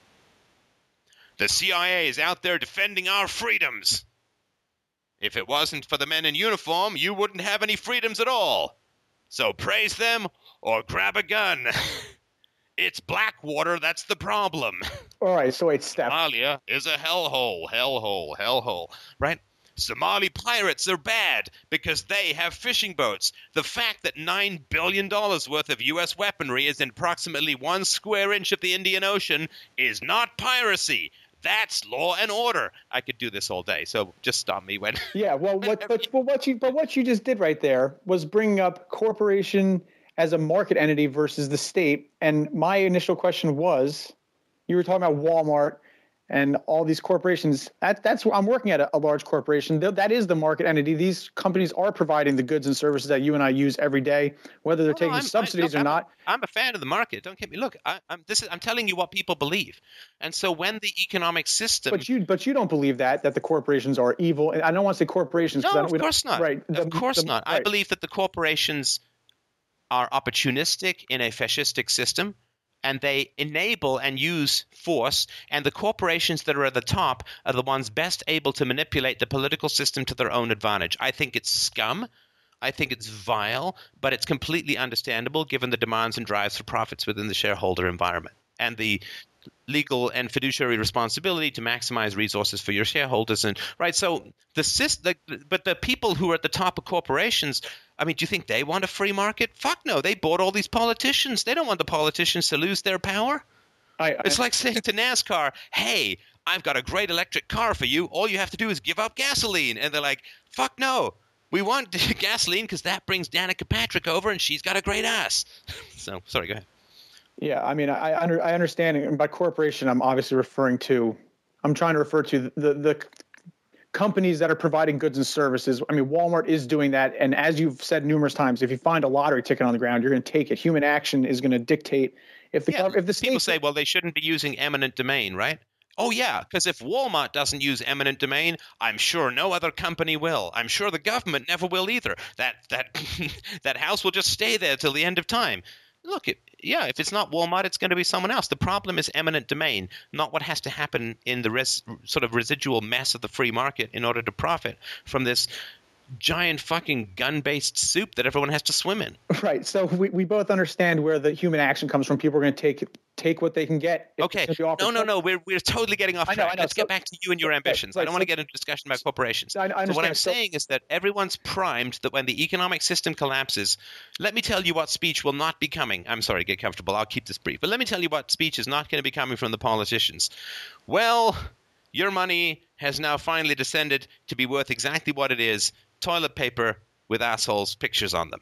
Sorry about that. You know, you really can't blame the free market. We've had control of the entire monetary system for over 100 years. We control the interest rates. We control the money supply. We control the foreign policy. We control the corporations through regulations. They pay us through lobbying and then we reward them. You really can't blame the free market. It's all our fault. Sorry about that. We're going to reduce our power voluntarily because that's what I got to the summit of political power was for to reduce political power. I've been working the inside job for quite a while right? So they're not going to say that. They're going to say, well, clearly markets have failed, and we need to go to central planning. And we need, right? These guys are addicts.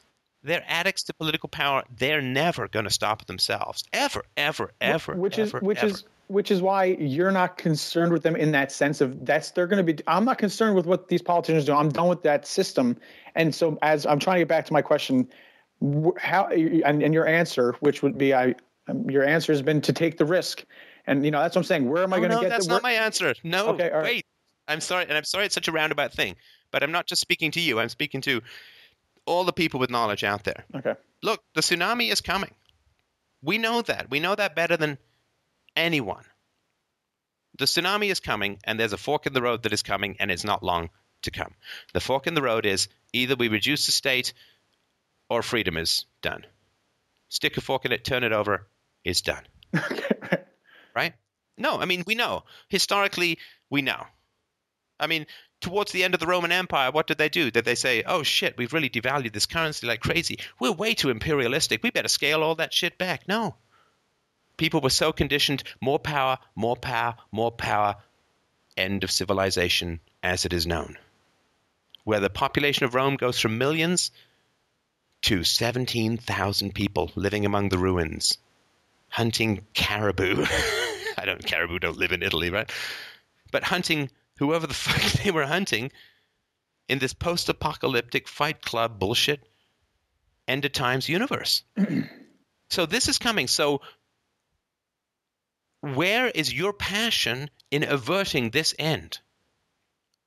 You have the knowledge. Sorry, you're fucked now, Harrison. You have the knowledge. With the knowledge comes a responsibility. So, is there anything that you are passionate about to avert what is coming? uh passionate about philosophy. I'm very passionate about Bitcoin. Music. I like music. Write a lot of music. Uh, lyrics, which obviously there's a huge incentive for change through music. Um, uh, it may not be happening right now exactly, but that's certainly an avenue to go down as well. Um, but yeah, mu- music, Bitcoin, and philosophy, All right. and and, and, So, and personal if- and personal relationships. That's the big one. I I, I want. I, I need I need the interpersonal relationship and and honesty. That's what I found, and that's what your show has put me through. In the most is is when you really sit, when- That put through, yeah. yeah, I mean, it, it is. It's, it's, it's a difficult struggle, but when you, you know, even at my job, when I some of these other students, they're more reserved, but when I went in there, I just was very open. Um, no holds barred, just everything I wanted to ask. I asked any criticisms. I, you know, I said, what am I doing wrong? Is there anything I can help? And it, it really opens up people. So interpersonal relationships, you know, Bitcoin philosophy, music. So those, those would be the overarching things. I never really thought of it in, in a sense like that, but Look, if you're a physician in a time of plague, roll up your sleeves, right? right. Right. I mean, you can't have hobbies when you have life-saving skills. I'm sorry. I mean, all the objectivists are like, you can't tell us what to do. You don't have obligations. Yeah, fuck off. Sorry. Right, right. Like, sorry, you know, like I mean, in, if my fucking wife is choking to death on a herringbone, I want anyone who knows the Heimlich maneuver to save her fucking life. And people say, well, but my cheesecake was really good. Fuck you. You know how to do it. Save my goddamn wife. I would. Yes. If I knew how to do it, I'd save her. I'd save your wife. I'd save the whole fucking front row here. Second row, not so sure. Front row, yes. Right. Right. You know what's coming and you know how to avert it. And my suggestion is fuck a contract for two years at a big ass corporation that's going to make you some money. You know what's going to happen to the money. Find something that is going to keep you safe and your family. I'm not saying be, be a self sacrificial lamb. No, absolutely. Yeah. I'm not saying, you know, give everything to the poor and follow Jesus as he walks on water. What I'm saying is do stuff. If it's going to be Bitcoin or it's going to be something that's going to keep your money safe, some gold, some resources, do that shit and get the word out. Because when the shitstorm hits, and it will, when the shitstorm hits, people are going to have a choice freedom or fascism. Freedom or fascism. And with the technology that the government has now, courtesy of the remnants of the free market, when might that end? How on earth are we going to overthrow the government where they can watch and listen to everything we do? Not I'm saying that we should now, right? But in the future, if it goes full fascism, when is that going to end? I read a futuristic story once that said that the Orwellian government, the 1984 government, lasted for 9,000 years. 9,000 years. It's possible. You know, the technology which allows us to talk has become so great that I'm not sure that if freedom goes out, it's ever coming back on again. They just know too much. They have too much power, too much control. And they've worked too hard to poison the concepts of freedom and to create a dependent class. So you need to find a way to steel yourselves, to steel your heart against those dependent classes who are going to come mewling and crying and begging for the handouts where the handouts dry up. Oh, but I have to say, listen, sorry, you got to spine up. You got to spine up. This gravy ride, this bullshit existence of, of welfare and like, I'm sorry, it can't last. It didn't last. You got to step up, and they will. Of course, they will. Right? I mean, people, you'd be surprised how much resolution and independence people have. In right, when I said earlier that terror is the great provoker of excellence, that's true among the dependent classes as well. Right? I mean that among the rich and the poor, they'll be fine. Right. But find a way to communicate to people that it is not freedom but force that has failed. Because otherwise, people are going to eat more of the poison. And then it's going to go from dangerous to terminal. And that, when you get that, and whether that's, you know, go go meet with some Bitcoin people. Say, what are you guys up to? You know, when I was at the Bitcoin conference in Texas, I saw some Bitcoin technology blew my mind. Like I have a little mole on my right ankle. My mole crawled up my leg and said, "Quit this philosophy business. Let's join these guys. These these guys are the future." I'm like, "I'm can't building a studio. Sorry." No, yeah, I mean, I've been involved with the Bitcoin and the the Dogecoin on on um, the New York City side, and I'm active in all that yeah, stuff. so find those guys. Yeah. Find those guys and, and find something that you can build and then take what you're building and find a way to communicate with people what makes what makes the future free. Now, that's my suggestion, but whatever is going to get you out of bed like it's a great day to stand firm against the forces of evil. Mm, that feels good. Right. Whatever lightsaber is going to get your alarm clock swept off its table and first thing in the morning, you grab that shit, right? I am excited. You know, like I'm like, oh shit, is it really two more days till a listener show? Damn, I love those listener shows. These guys are great. Ah, I love chatting with these guys. I'm curious what I'm going to say. Hey, I wonder if my deep philosophy brain engine is going to come up with anything useful. Let's hope so. I love that high wire act. And it's a very incredibly rewarding and exciting thing to be involved in this conversation. And there's something like that for everyone who's willing to commit to the knowledge that they have. And to commit to the knowledge that you have is all I ask of everyone. There are certain ideologies you can't commit to. You know, like anything based on the Old Testament. I mean, you're out either out there strangling homosexuals or you're a hypocrite, right? But libertarianism we really can commit to. Non-aggression principle, you really can commit to it. And so that would be my suggestion, Harrison. Absolutely, I appreciate your time, and Mike, thanks for uh, setting this call up. Hey, listen, listen. Last thing before you go, right? I mean, if there's, we have a great community, hundreds of thousands of smart, mm-hmm. energetic, talented people. And if there's people, if you want me to post something, if you if you want to meet other entrepreneurs, use the message board. I'm happy to post something on Facebook. Like, use this community. This is an invitation to people in general. Use this community to meet line, like meet like-minded people, meet people to marry, meet people to do business with, meet people to be friends with. Use it. It's a great hub. Don't be lonely. So that's my suggestion. Go go for that if that helps. You're the man. Appreciate it very much. Take care, man. Bye. All right, thanks, Harrison. Um, all right, up next is Dan.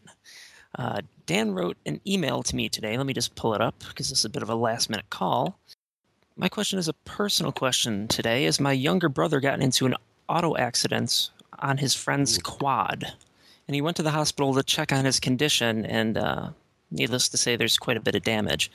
He felt rather horrified. To the brother, not to the quad, right? Yeah, yeah, to the brother. Okay. He felt right. horrified seeing his brother in this condition, and um, Yeah.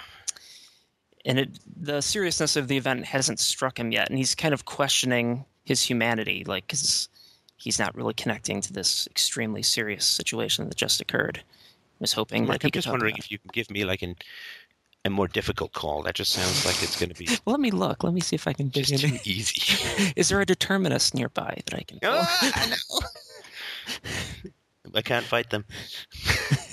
There's no fighting determinants. All right. And what's his name again? Dan. Dan. Uh, Dan, you won? Yes, I'm. I was just getting myself All muted right. for a second. Yeah, no problem. What's uh, so? What happened? Um, how's how's he doing? Um, right, right prior, right now, he was in uh, emergency room, and now he's in. I- They're probably transferring him to ICU. Uh, he had a um, seven broken ribs, Hey. uh, collapsed lung, and uh, fra- small, small, uh, partly broken collarbone and broken shoulder. Yikes. Yeah, Wow. So he's looking at some long and painful rehab, right? yeah. Shoot. To But that- nothing critical, nothing life threatening. Um, Serious, but not life threatening, right? Yeah, I thought the lung was gonna be a problem because I, when I think of that, I think of um, if it clots and then he, it freaking goes into a uh, seizure, he strokes out from that. You mean from the collapsed lung?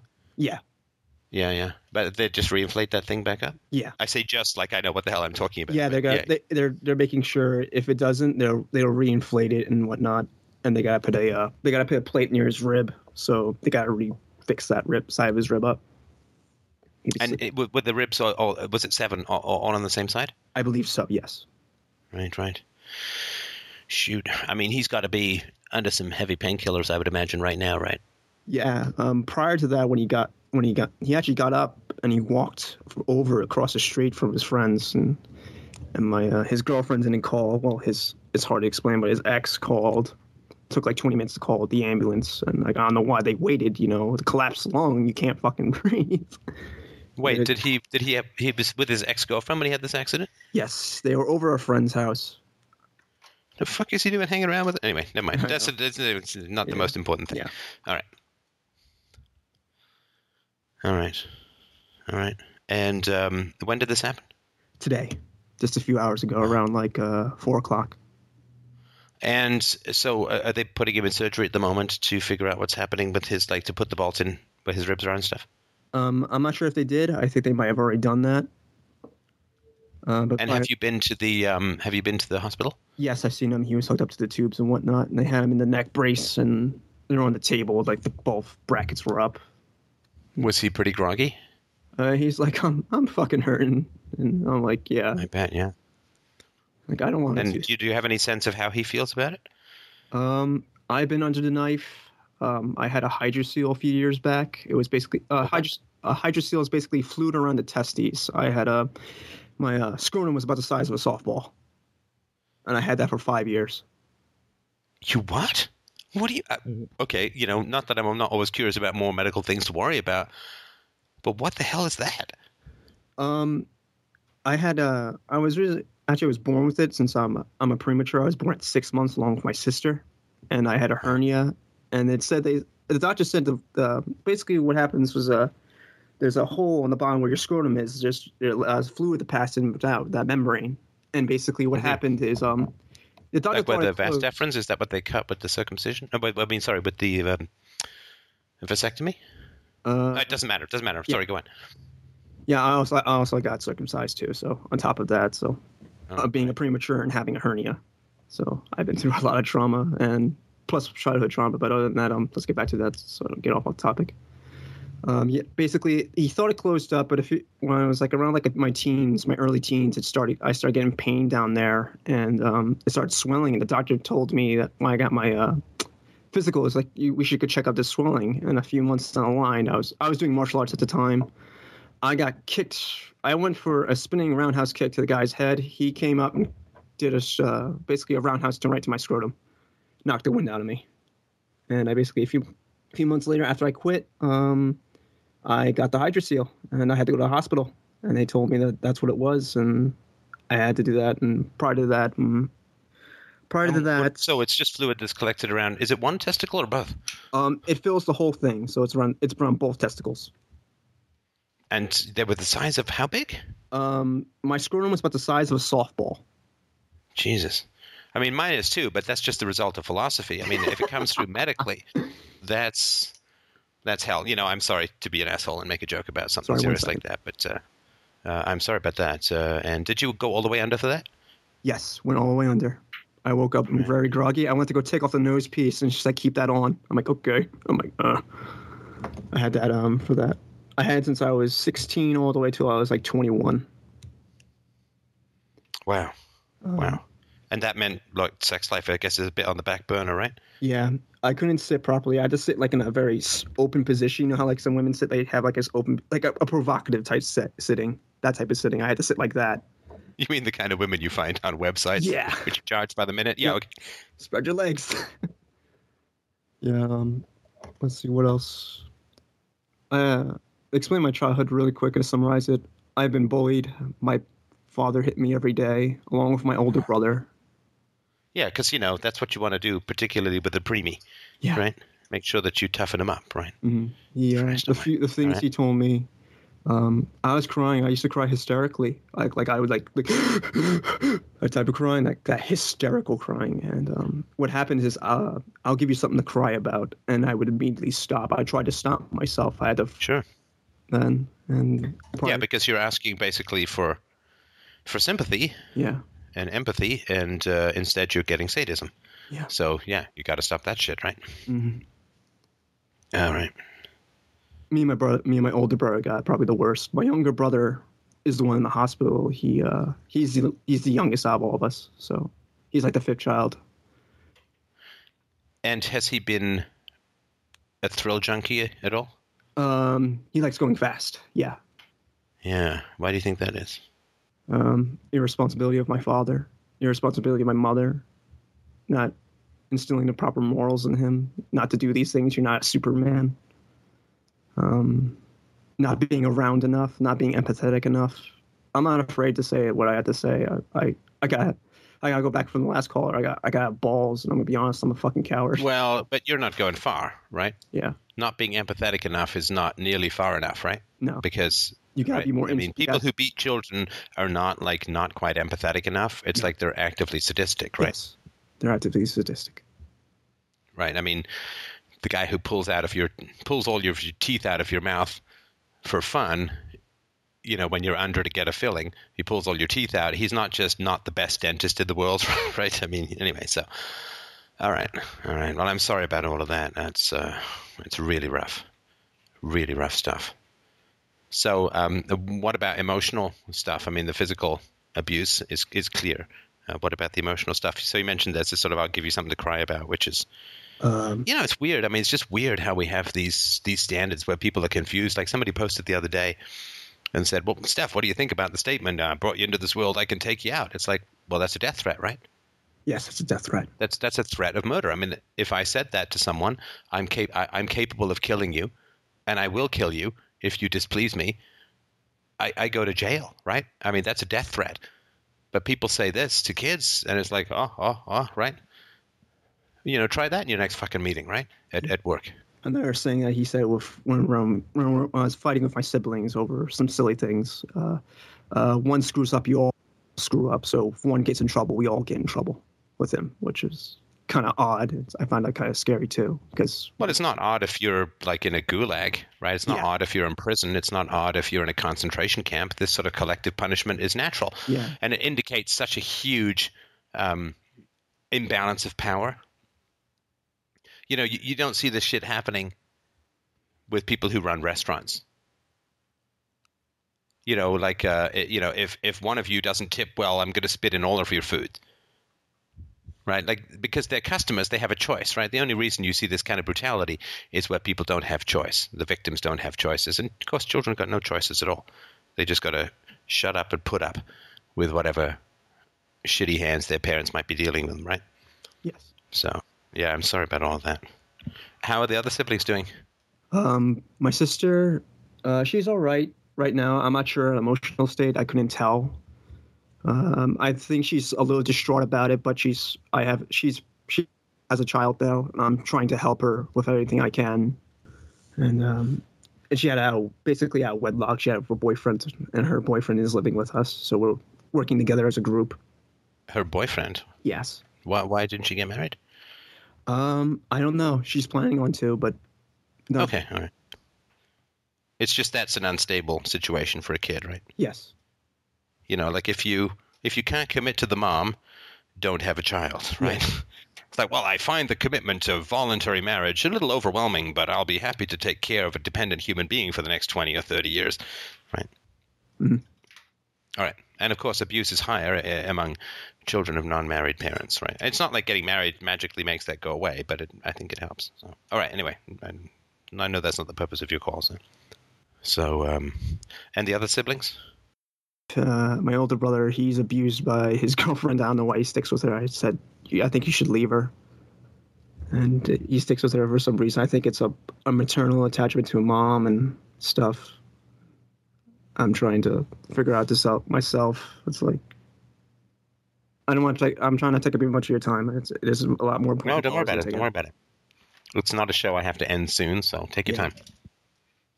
my mom, my parents got divorced, and my mom, she left us, and I remember waiting up for her around like to like one in the morning when her getting back for a waitressing job, and uh, I like laid next to her, I'd sleep next to her and stuff, because my father used to hit me, and I used to hi- go to my mom, my mom to get like some type of protection, but she never did anything to protect me. She just stand there, and say, "Listen to your father," you know. I'm trying to figure out what my older brother is. I I think he's he's Sorry, but to, why did your mom leave your dad? um It was your mom left her? let's see what happened. my mom left because of uh she wasn't happy with him. He had a bastard child with another woman prior to the first child, and she couldn't take it anymore. She it, she was he wasn't giving him like attention like not no, I should be saying like like okay give you a dollar. yeah. Don't worry about it. You're off the hook for that one. uh, there was there was no it was a it was a shitty relationship, and she shouldn't have gone into it. And he's a sociopath, and she's a sociopath. It's just it was a bad call on her, and she and she wanted to get out of it, even though she had kids. Uh, how old were you when they divorced? Um, the fighting started around when I was nine years old, and You mean they had a harmonious marriage before that? um, I'm not sure if it was harmonious. They kind of hit it with their emotions pretty well. I think Hmm. I'd never seen it. It was mostly uh, it's like that. I forget what kind of theory it was. Is um, feed this like feed like a baby's like feed it like treat like a plant basically is how we were treated, and uh, Food, water, yeah, got it. water, money, whatever. Right. And uh, I couldn't tell. I, I didn't see it. I think it would. I think there was always been a problem. She just died. To, she couldn't take it anymore. She wanted to leave. Right. So the fact that you were being beaten up and, and all of that was fine with her, but when she was unhappy, when she was dissatisfied, then she was very able to take concerted action to uh, to change things, right? Yes. Do you know how much I, I, I fucking hate that? I know how much you hate it. Yeah, It's- I'm it's- probably it's not as much as you hate it. It's it's so it's so disgusting. Gut it's so fucking vile. Like I, I, I can taste that. It's like iron filings between my teeth. How vile that is. I'm. I was so helpless. You know, your dad. I was. But hey, I'm unhappy. I'm out of here. right? Yeah. Yeah, yeah. Well, how about the fact that your kids are getting beaten, lady? Maybe, maybe that could make you a little unhappy and cause you to change things. Mm. No, no, no, no, no, no. As long as she's happy, then the kids can get beaten. But the moment that she's unhappy, regardless of the fact that whether the kids are happy or not, in fact, probably going to make the kids unhappy if she leaves. But now she's suddenly found resolution to get in there and change things up, right? Because she's unhappy. Her kids being beaten, well, that doesn't really have any impact on her decisions. She doesn't really rouse herself to change any of that shit. Ah, but now she's unhappy, so it's time to change. God, so sorry. So sorry. What a shitty example. Hmm. All right. And uh, what happened to your dad? Uh, my dad, he was running an entrepreneurial business. He were doing finishing work on houses and whatnot. Um, he went through the divorce. He won the divorce technically, but he didn't get my younger brother. So How did he win the divorce? um, money, It's not the most common story in America, so. uh, money in that. But I think she got. He was basically paying rent for her apartment and whatnot, and paying for my younger brother. And I lived with my father and my older brother, and my sister and my younger brother lived with my mom. So they split the siblings up? Yeah. My sister wanted to go with my mom. I I was originally gonna go with her, but I didn't like the apartments. It was kind of like a ghetto ass apartment. I just rather be at home. Mhm. My dad. And uh Did your mom fight for you at all? Like to have you come? yes. And why does she want you to come? More child support? Yeah. I guess I assume so. Get the I mean, was it that she loved you so much as an individual and wanted your company? And No. no, Um, of course not. Right, right. So it was, you know, you were like a meal ticket, right? yes, I was a meal ticket. Get a get out of jail for free card. And uh, I remember my dad being thrown in jail for a few times because she used the excuse that he beat us, even though he did beat us. It's just like he says he told us not to say that he we were beaten by him. and somehow, Oh, so okay, wait, wait. So she gets that it's bad and illegal and makes her dad look bad. She doesn't do it to protect you, but to get back at your dad. She'll play that card. yes, Are you really like? I mean, uh, you just make me throw up in my mouth right here, like right here. This is like, ugh, stomach turning. I'm so sorry. I'm so incredibly sorry. that's not even the worst of it yet. Um, Go on, tell me, tell me tell me it all. Um, when I was around like 15 or 16, actually the day's coming up. It's pretty funny. Uh, there was a uh, SWAT team raid on my house. April, let's see, April 13th, Friday the 13th, 6:28 a.m.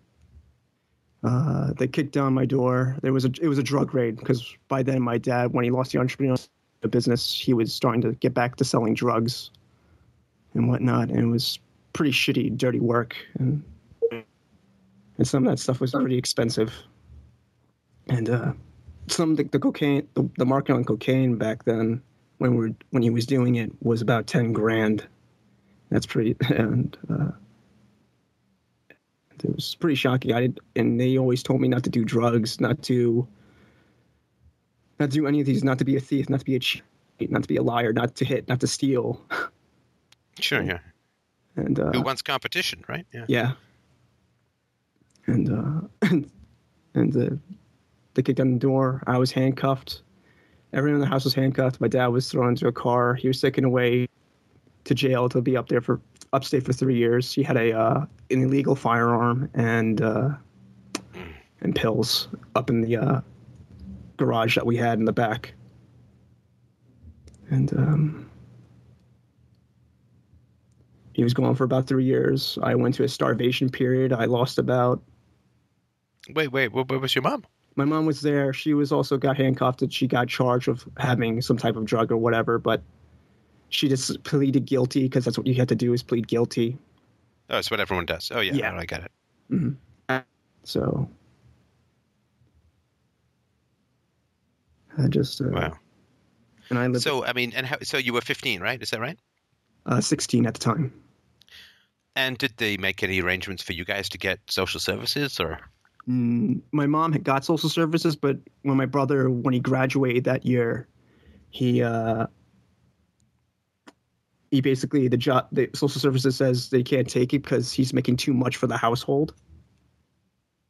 Oh, so he basically got promoted to parent. Yeah, which is kind of bullshit. He's a kid, you know. Kind of bullshit. Yeah, because complete bullshit. I mean, he's a child raised by people who have such bad judgment they're now in jail for selling drugs, and he's supposed to be somehow a new parent here? Yes. I mean, if he was a woman and got pregnant, he'd have all the social services in the world. But he's a guy, and so he gets promoted to house of the. House head of the household It's like, "Fuck you, make it work," right? Yes. Right. Just I've been through an emotional roller coaster. I, I'm not sure how I survived this. I don't. And the chat's wondering how old I am. I'm 24. So I'm just kind of letting you know. I'll be 25 this year. I'm, I'm sort of in this, like, the example you brought up, the rat. I feel like I'm the rat without ambition or motivation. I feel like I'm stuck. Again. Which rat? What, what rat? What? Yeah. Put food in its mouth. Oh, thanks. But oh, oh, okay, okay. yeah. Right. But I don't. I'm not sure what to do with my life. Where where do I want to go? Uh, I feel stuck. I was actually going to college for a little while, and then I I couldn't do it because I was like I had to do all the high school work all over again because I had just, I was struggling in high school at the time too.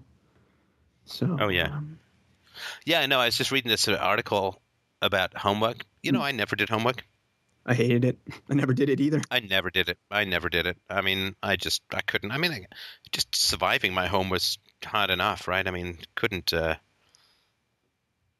I, yeah, I just I never did any homework, and I kind of these kids get three hours of homework a day. Are you fucking kidding me? That's the new homework standard for for high schoolers. Yeah. I was in a When you get to fucking kids for seven hours a day, they get three more hours of homework, half an hour each way on the bus. Mhm. It's eleven hours. Yeah. Try, you know, and they're fifteen years old for Christ's sakes. Oh, I don't know why these kids are getting fat. Well, maybe if you start giving them so much goddamn homework, let them go outside. Anyway, Um, how do how did I reach this? Expect to reach this age? I actually didn't expect this reach this age. Chat. Uh, uh, half a year ago, I wanted to commit suicide. I, I was up in my I was up in my dad's room, and he had a well, my brother has a long he has a long rifle, and I was I kind of just wanted to end it, but I didn't. I, I said no, don't. you were at your dad's. Uh, I live with my father still. Yes, he's he's out of jail, so he's working a normal job now. Guess where? He's working at Uh, oh, government job, right? yep government job. Yeah, yeah, of course. and uh, um, and I'm sort of stuck in this position where I want to get out. I need to Why get. are you living with your father? I don't have a job and or anything. I don't have anything to really. I don't have any skills or anything. I feel like I'm a useless piece of shit. And uh, You feel like you're a useless piece of shit. What yes, do you mean? Uh, I, Why? I wasn't given any good values to run myself by. and Go on. and I've been stuck, and I haven't have ambition. I don't, I don't have the drive, and I. And my father taught raised me that way. It's putting me below him. I feel like I'm in his shadow. I feel weak and meek compared to him. I shouldn't be. I should. I'm so far what I see. I'm. I'm. I'm a human, and he's more of a monster compared to me. And I feel Wait, wait, but you said you're below, but he's a monster. Wouldn't that be below you? yes. Sorry. I'm so, no, no, no, don't contradict. This is tell me exactly what you think. I'm not trying to nitpick. I'm just trying to understand. I feel like I can't get uh, anything done. I don't feel like I don't. I haven't. No, no. Get, get to the point. And what would what do you want to get done? I want to get my life on track. I want to get out of this hell I'm living. Uh, it's You I mean at your father's house? yeah. I, I don't know. I don't want to put words in your mouth. I'm trying to use this hell that you're living in. Is that where you're living or something else? I'm living here. Yes. Yeah. Okay. All right. Now, what kind of job do you think you could do? Cashier. I, I was prior to this. I was working at a uh, 7-Eleven for 12 hours a day, and it was my friend's mom. Since my friend offered to be the job, and uh, my friend's mom was basically she's an abused housewife, and I could tell off the bat because she was she would pick on me and pick on her son, and her husband was working with her too, and they're put it in perspective that she they're Muslim, Oh, so hang on, hang on, hang on. oh man. Oh, I'm look. I'm not trying to shoehorn your thing here, right? But you said she's an abused abused housewife, right? yes, And then you said then she picked on her son and picked on you. yes, Doesn't that make her an abuser? yes, that makes her an abuser. I don't know if you heard the earlier part of the show, right? Yes, she she's an abuser. There's no, there's no Yeah, but I mean, this is how automatic it is for us, right? Mhm. Before we say or after we say a woman did something bad, we have to give her an excuse, right? no there's no excuse to that. No, I'm just I'm just pointing it out because this is a habit. You haven't really talked much about your mom, uh, but this is sort of a habit that we have, which is dangerous. And I, I just want to highlight it for everyone else. I don't want to make this about that for you, but I just really want to point it out. Just try it. Try criticizing what a woman does without providing an excuse. It will make you very uncomfortable. Um, and that discomfort is really important to penetrate because I really want women to be treated with respect, which means to give them the same. We either reduce moral autonomy for men or we increase it for women, but I really am in for equality between the sexes. But anyway, okay, so what happened with the job at the 7 Eleven? I quit because his mom was abusing me while I was at work. Yeah, I mean, you're stuck in an underworld, right? It's like wherever wherever you go is dead people, right? Yes. Like you're stuck in a fucking zombie movie, right? Mhm. uh, I'm I'm, fig- I'm figuring out where where I can go. What kind of skills can I learn? How do I survive on nothing? You know. Well, why do you have to survive on nothing? Well, not not nothing, but more of More of what? I need some more. I need to be more wholesome. I need to be not so dead inside. I feel like I'm hollowing. I'm becoming a zombie out of which I don't want to be. I don't, I'm scared of that. Do you know why? Anxiety, fear. No. Hmm. No. Those are symptoms. What is the cause of you hollowing out? all the trauma I've been put through. No. No. Oh, I'm such a dick, but I'm gonna be I'm gonna be firm because you're worth it, right? Yes. No. No. People go through trauma. They don't end up being continually and progressively hollowed out and suicidal into their 20s, right? Yes. So, what is causing this hollowing out? Environment. Go on. My parents. Yeah. Proximity to toxicity. Should I just leave? Proximity to toxicity. You said when you're around your father, you feel yourself diminishing. Yes. And I feel terrified. You said you feel like you're beneath him and he's a monster. Yes. That means that you feel in a subjugated position to a moral monster. You don't mean a a monster like he's ugly, right? Or No. he's got a hunchback. I mean, there's no moral content in those things, right? No. You mean a moral monster, an evil man, Yes. right? So, proximity to evil, what does that do to good people? It destroys them. It does. It really does.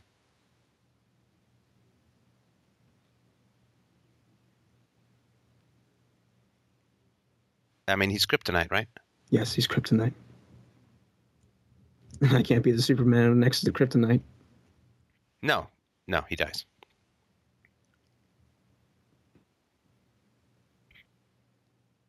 Right? I mean, just by the by, right? I mean, you know the metaphor, right? And the metaphor works because where's kryptonite? He wants to be Superman. He wants to be powerful. The kryptonite is where? It's from his home. Hmm. It's from his father's planet. He can't be Superman when he's around his home. My daughter's watching the movie Hercules. And uh, it's this guy, uh, you know, it doesn't really matter the story, Mhm. but he's got these kind of dunderheaded parents, and then he decides he wants to be a hero. And he leaves his parents, and his parents never show up again in the movie. He goes off and has all these adventures. If you want to be great, and I I would suspect that you want to be great. You have no choice now, right? You've gone through so much. You're either going to be great or you're going to be dead. Right? You you have become so battle hardened that you're either going to be a hero or a gravestone, right? Yes. I mean, tell me if I'm wrong. This is my my thought. I want to be a hero. I don't want to be stuck in this hell. I don't want to No, be nothing. like yeah, you you you have become so toughened by experience, and I don't mean toughened like like just hardened and roboty and everything. You have been strengthened to the point where you will not be able to stand a mediocre life anymore. it drives me mad. Yeah, I mean, how how on earth could you have a mediocre life or an average life when you have gone through so much? You can't. You gotta be ambitious. You gotta be. You gotta flare. You gotta be like a solar flare. You gotta explode. Make that hell count for something in this world. Do you know what I'm saying? Yes. You know, make that fucking hell count for something in this goddamn world. Make that hell you went through, make that turn you into a diamond, right? Yes. Into something bright and hard and glittery and that cuts through everything. Otherwise, what was that hell for if it wasn't to turn you into a god? That's the only way to make that hell bearable. I don't want to be the Sandy Hook shooter. I don't want to be any of that. I want to be far away from it. I want to be the Right. fucking spectrum off that spectrum. Yeah, Yeah, I mean, you know, the heroes of the ancient world. The heroes of the ancient world, do you know what happened to them They were at the end of their lives? They died. Yeah, but you know where they were put? There's no reason you would know. It's geeky knowledge. they were put into the sky at night. They were launched into the stars. They became the constellations. And do you know what mankind does with stars fundamentally in the ancient world? Even now. Do you know what we do? We grasp for them. We look for them. We, we're inspired to get that far. Yes, but you know what we really practically and fundamentally do with them? Human beings navigate by the stars. The heroes of the species, the brave, the courageous, the magnificent, the warriors, were cast into the sky by which mankind navigates. And that is the potential that we have. We battle hardened diamond souls. Is we get to glow so bright that the species can use us for navigation when they're lost at sea, when they don't know what to do, when they don't know where to go. Most of the heroes that we see do things we can never achieve. Superman flies faster than a speeding train, more powerful than a locomotive, able to leap tall buildings in a single bound. Can't do any of that shit, right? Nope. Sorry, Bradley Manning, I don't have any access to classified documents, and I don't look good in a tutu. Edward Snowden, good job. I don't have access to any of that shit. I can't do what you did. Most times, people want heroes that remove from them the responsibility of action. And that's what they're really worshiping is their excuse for inaction. Right? Libertarianism I can follow these people. This is not to condemn libertarianism, it's simply a fact. I come to libertarians and I say oppose child abuse, right? Oh shit, is that something I can actually do? Who? Who? Okay. Uh, oh, that guy's wrong. Oh, that's no good. Oh, uh, let me go back and read another book about the Fed. Because I can't, I can't do anything about that, right? Can't do fuck all about that. Oh, that foreign policy, that's really bad. What are you going to do about it today? I don't know. I'm going to post that it's really bad. Can you change it? No. So you're just typing. right? But whenever you start to talk about kids and personal relationships, non aggression principle, where you can actually make a difference, hmm. Oh shit. That's heroism with traction, right? That's heroism where the rubber actually meets the road, right? Yes. It's carry the torch, keep mm-hmm. running, run as fucking far as you can. Yeah. Hey, know all those heroes you worshipped? You remember how you cheered for Luke Skywalker and Odysseus and Nietzsche and Winston Churchill? right? Hey, guess what? It's your turn, motherfucker. Get the fuck up there and take one for the species. It's your turn now. And people don't like that, right? No, they don't. They're afraid of it. No, see, it's much better on a screen, right? I like my heroism in a comfortable seat with nicely buttered popcorn. And not too big a pop that I feel like I have to pee, because, you know, that's uncomfortable. When you're watching Saving Private Ryan and seeing 9 million guys get their heads blown off, I really don't like having to pee. That's uncomfortable. Life's all about being uncomfortable. You got, got. Well, yeah, sorry, you know, it was pretty uncomfortable to do some of the things that uh, people did to make our world free, right? Pretty uncomfortable to take on the aristocracy. Yeah. Pretty uncomfortable to have, say, a revolution in 1776, right? I mean, the Tea Party people should be like, well, you know, we haven't really done much to reduce the size and power of the state. What else can we do? Oh, child abuse, really? No, no, you see, we can do that. So let's have another rally. Where's that Sarah Palin? She's purty. right? People don't want.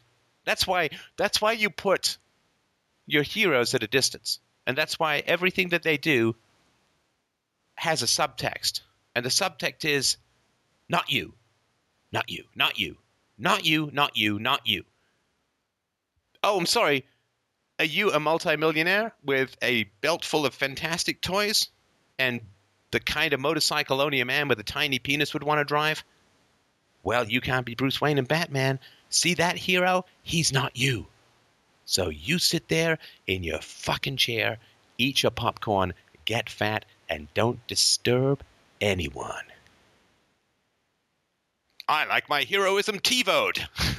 I like heroism that I can pause when I have to pee. Right? Everybody wants to watch it. And that watching it in fantastical elements and realms. Ma, if I were that hobbit, I'd be that courageous. Fortunately, hobbits don't exist. right?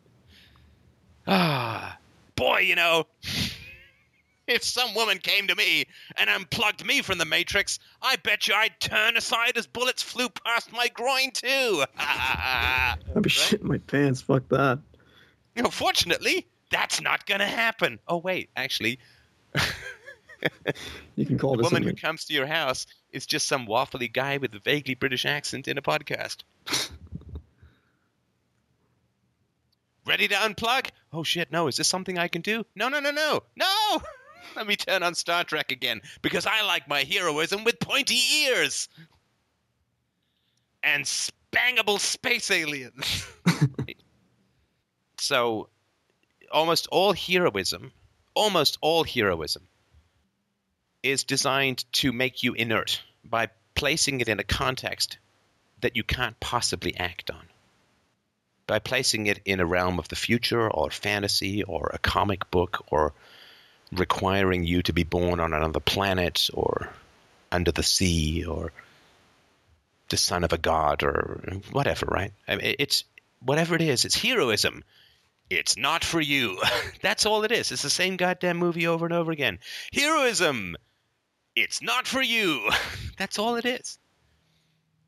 But you don't have to be that, right? I mean, for you, the heroism is right now, right here, right? Yeah. Something you can do. And there's a lot of boring, gritty bullshit in heroism. You know, everybody loves the the picture, you know? The man with the square door, with the square jaw on top of the snow-capped mountain, saying, "One does not simply become a hero without a strong jawline." right? Yeah. My heroism is counted in abs. this is what people, right? My heroism comes with CGI And spray paint. and spray paint, right? My heroism means I must speak like this. And your heroism is detoxification, right? Yes. these people have eviscerated you, right? Yeah. They have shredded your childhood.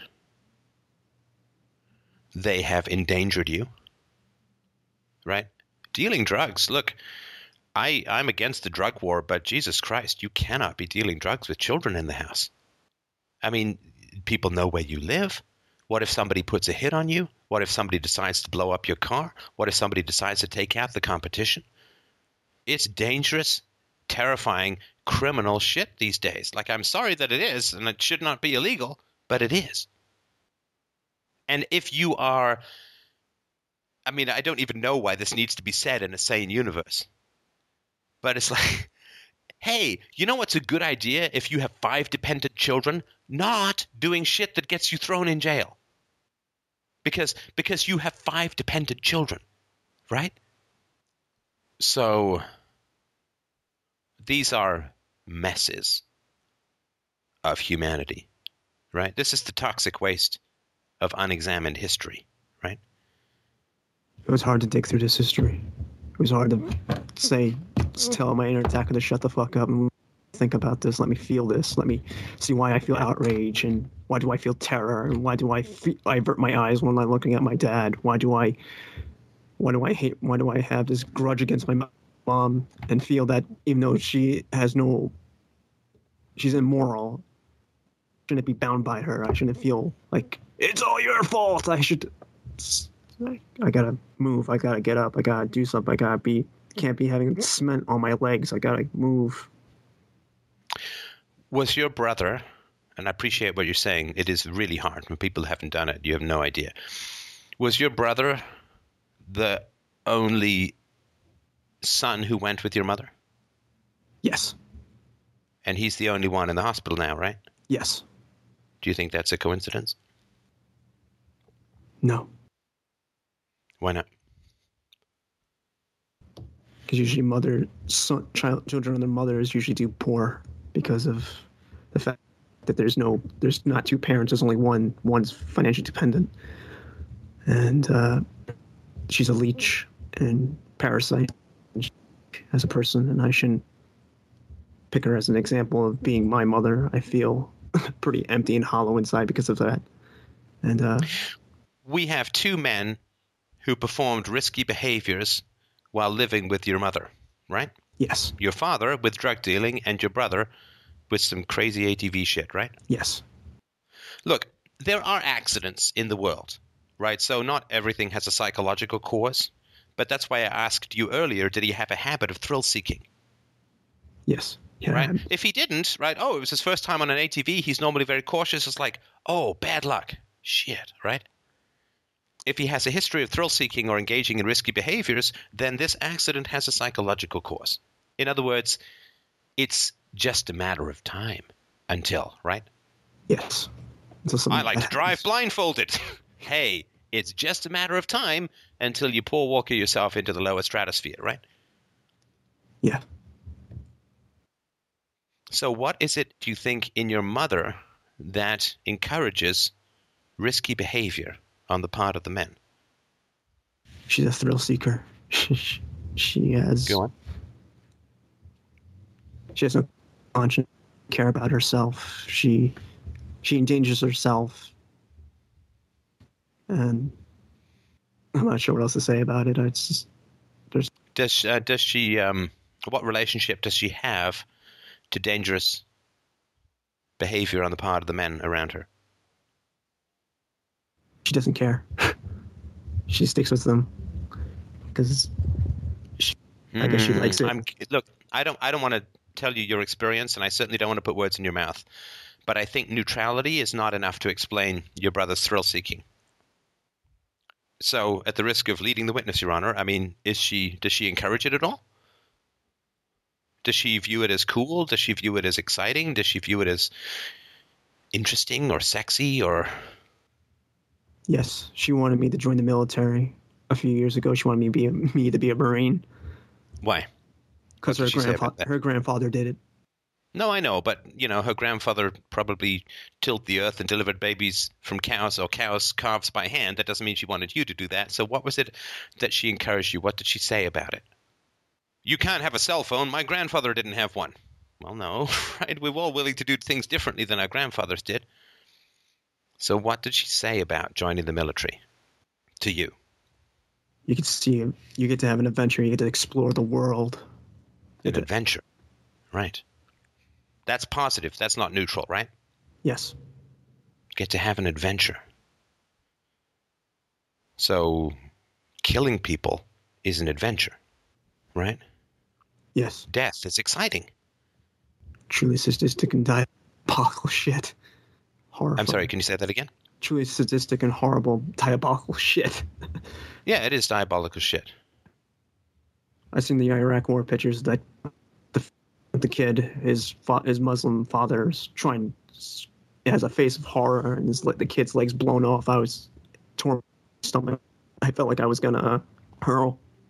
Be honest. Oh, oh, yeah, I saw a picture and I, I can barely look at it. I have to like grit my teeth to look at it, and it's an Iraqi father lying in the grave with his daughter. and he you can see from his face he just wants to be buried with her because she's dead. And it is I mean, as a father to a daughter myself, it is it is an unbearable image to look at. And sorry, I want to stay focused on this. Yeah, I just want to stay focused on what what you're talking about. So, and and nobody doesn't know this by now, right? 2001, everybody had the war fever, right? And then they're all going to complain about their taxes. It's like this is the fucking price you pay for bloodlust, you vampires. I just wish that the peace lovers didn't have to pay for your fucking bloodlust too. Goddamn assholes. Let's cheer the scuds. Hey, my house mortgage is too expensive. I don't have a job. Yeah, you know what? You fucking pay for wanting to blood slaughter other people by the hundreds of thousands. You know, there's a million Iraqi dead, and Americans are whining about the fucking economy. Well, that's the price you pay for wishing death on a million people. Your economy will fuck up. The banks have too much power. Well, you all wanted a war that you could cheer the slaughter and disassembly of a million plus fellow citizens on the planet. But you didn't want to pay the bills now, did you? Well, the government had to get that money from somewhere to satisfy your bloodlust that it was cheering and leading on, still had to satisfy your bloodlust. Three thousand of our people are dead. Let's go nuke some sand niggers. Well, if they'd sent you for the bill, then you wouldn't have liked the bloodlust quite so much, right? No, you would say, "What the fuck? Yeah. This is my this is my Say, electric oh, bill." You know what? I think I'm going to turn to the blessed are the peacemakers part of the Bible rather than the eye for an eye, which doesn't even matter. What is it? Most of the uh, most of the people who hijacked those planes were Saudi America. They nuked Iraq. What did they do? Said the comedian. Miss. Oh God, it's so embarrassing to hear Americans whine about the economy. Unemployment is so high. Well, you know, it, it is quite expensive to disassemble people around the globe. It is quite expensive to burn billions of prehistoric trees cruising around the ocean looking for pirates. It is it is quite expensive to have only 5% of the world's population and a quarter of the world's prisoners. It is quite expensive to have a war on drugs. It is quite expensive to have a stupid ass population because the teachers' unions want summers off and so the kids get retarded every summer. Other countries don't do that. You know, when you appease evil people, oh, you know what? Not that great for productivity. When you have an empire where people get murdered by the tens of millions since the Second World War with propping up insanely evil regimes and selling weapons of mass destruction to dictators and being the biggest fucking arms dealer on the planet, not great for the planet. Oh, and guess what? You don't have a job. That's what you pay for being a bloodlust fucking asshole who doesn't give a shit for people who look different from you who are in oceans away. Well, guess what? The war is a boomerang, bitch. Don't fucking whine to libertarians about your shitty economy when we said to you the war will be a disaster. Morally, economically, nationally, catastrophically, a disaster.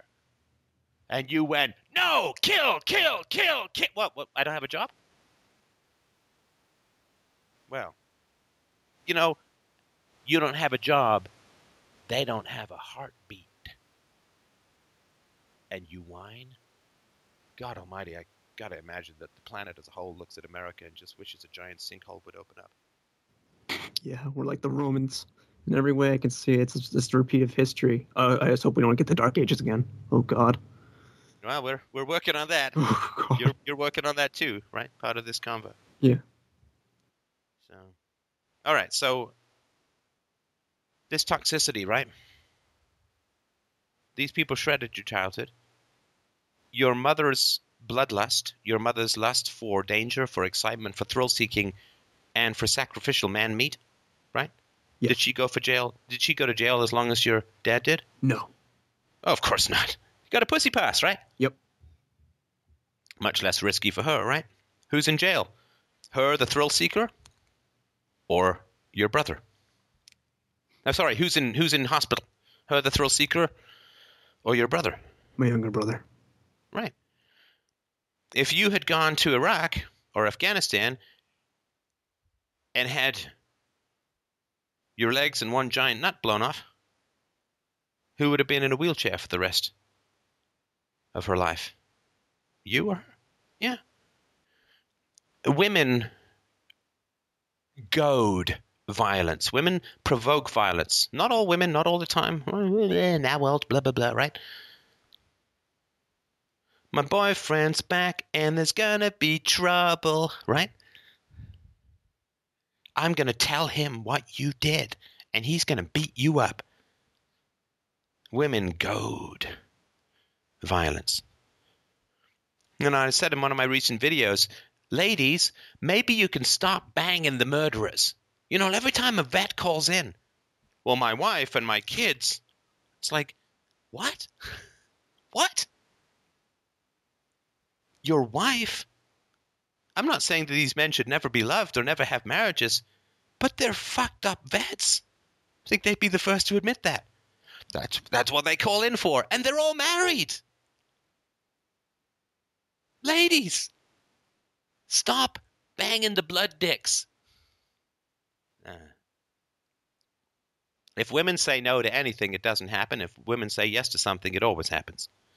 Men are just trained to have access to the uterus, and we're trained to have access. And if women say no, our genes die. So basically, we have to say yes to whatever women want and no to whatever women don't want. This is what people don't fundamentally understand. Feminists haven't asked women enough. Sorry, feminists haven't asked men enough what it's like to be a man. I'd rather have my genes die, to be honest. No, no, I, I get that, right? I get that, and you get that, but the genes don't get that, right? No, the they genes just, are just like, no. Yeah, yeah. You up there on top of the brainstem, you can say whatever the fuck you want. We're just gonna go find us some eggs. you do whatever you need to do. I don't care if it's got to be a night emission that goes over on a cockroach's back crawls up there. We're gonna get some semen in there. We're gonna make some new genes. I don't give a shit what you say. Too bad, right? Yeah. And now the women are all like, well, you know, I don't have a job. Well, women were baying like rabid skeletal bloodhounds for the blood of foreigners too. Get off the hook. War is not a male occupation exclusively. How many how many men do you think would go to war if it knew if they knew that women would never date them? They wouldn't go to war. They were like, hell no. I'm not getting any benefit from that. Nothing's. You mean I, I get a gun and no pussy? Fuck that. I got to go fight these guys and I don't get pussy? Oh, no, thank you, brother. Thank you, no. There's not enough portable R&R I can take with me there to make that worth my while, right? Stop sleeping with the murderers and maybe we'll get less murderer. Pussy is the ultimate subsidy that nobody talks about, right? Whatever pussy subsidizes will be done. Whatever pussy bans will not be done. By thy will, pussy, it will or will not be done. Our pussy who art in heaven, hallowed be thy name. Thy kingdom come, thy will be done on earth as it is in heaven. Give us this day our daily pussy, and forgive us our trespasses. Sorry, honey. As we forgive those who trespass against us. And lead us not into temptation, but deliver us from masturbation. For thine is the kingdom, the power, and the glory forever and ever. Please give me some. Your mother, I would imagine, goaded risk taking for her own thrills. Your mother encouraged risk taking. I would guess, though I can't speak for her, of course, but I would guess that there was something about this is risk taking and manliness go together. Yes, my dad was very masculine, and he's pretty huge compared to me. I'm like 40 pounds lighter than him. And You have 40 pounds, you said? I'm about I'm about 150. He's about 180, 90. He's all muscle compared to me. So Right. Right. Well, you're lighter than him because you don't have a blood soaked shitty conscience in your head, right? So, yeah, so yeah, so your mom, your dad is like the manly man, right? And your mom married the manly man who is insane, aggressive, takes ri risks, is unempathetic, cold, beats his children, right? Is an ape, basically. Although that's sort of an insult to 1950s apes. mentality. Yeah, well, 1950s also produced Cary Grant, so I wouldn't Yes. characterize the whole decade in that way, but right. But so so she was like, yeah, that's a real man, right? Real men, they beat their kids because you know they love equal fights, right? So so that's what a real man is, right? I I mean, think. she didn't say. I bet you she probably never said your dad's a pussy, right? No. No, haven't. I don't think no, no. Right. So, and this, uh, the, uh, okay. So, uh, I'm trying to make this brief, right? So, why are we attracted to women like our mothers, right? I mean, this Freudian bullshit that I don't care about and I don't think is particularly relevant. And the whole Oedipus or Electra complex, Oedipus being a son who wants to sleep with his mom and a Electra complex being the daughter who wants to sleep with her dad, is complete bullshit and it was all made up right? What happened was, and this is actually is going to be very relevant, but what happened was in Freud's practice, when he began talking to people about their dreams and their unconscious and so on, he uncovered a massive prevalence of childhood sexual abuse in late 19th century Vienna. So all the women were raped by their uncles and by their fathers, and, and both Freud and Jung experienced rape at the hands of male relatives. And so he began publishing this stuff, and he said, like, oh my God, like there's all of this my dad fucked me. My, my my mom sexually abused me. You know, there's all this stuff going on in my office. He's began to write about this stuff.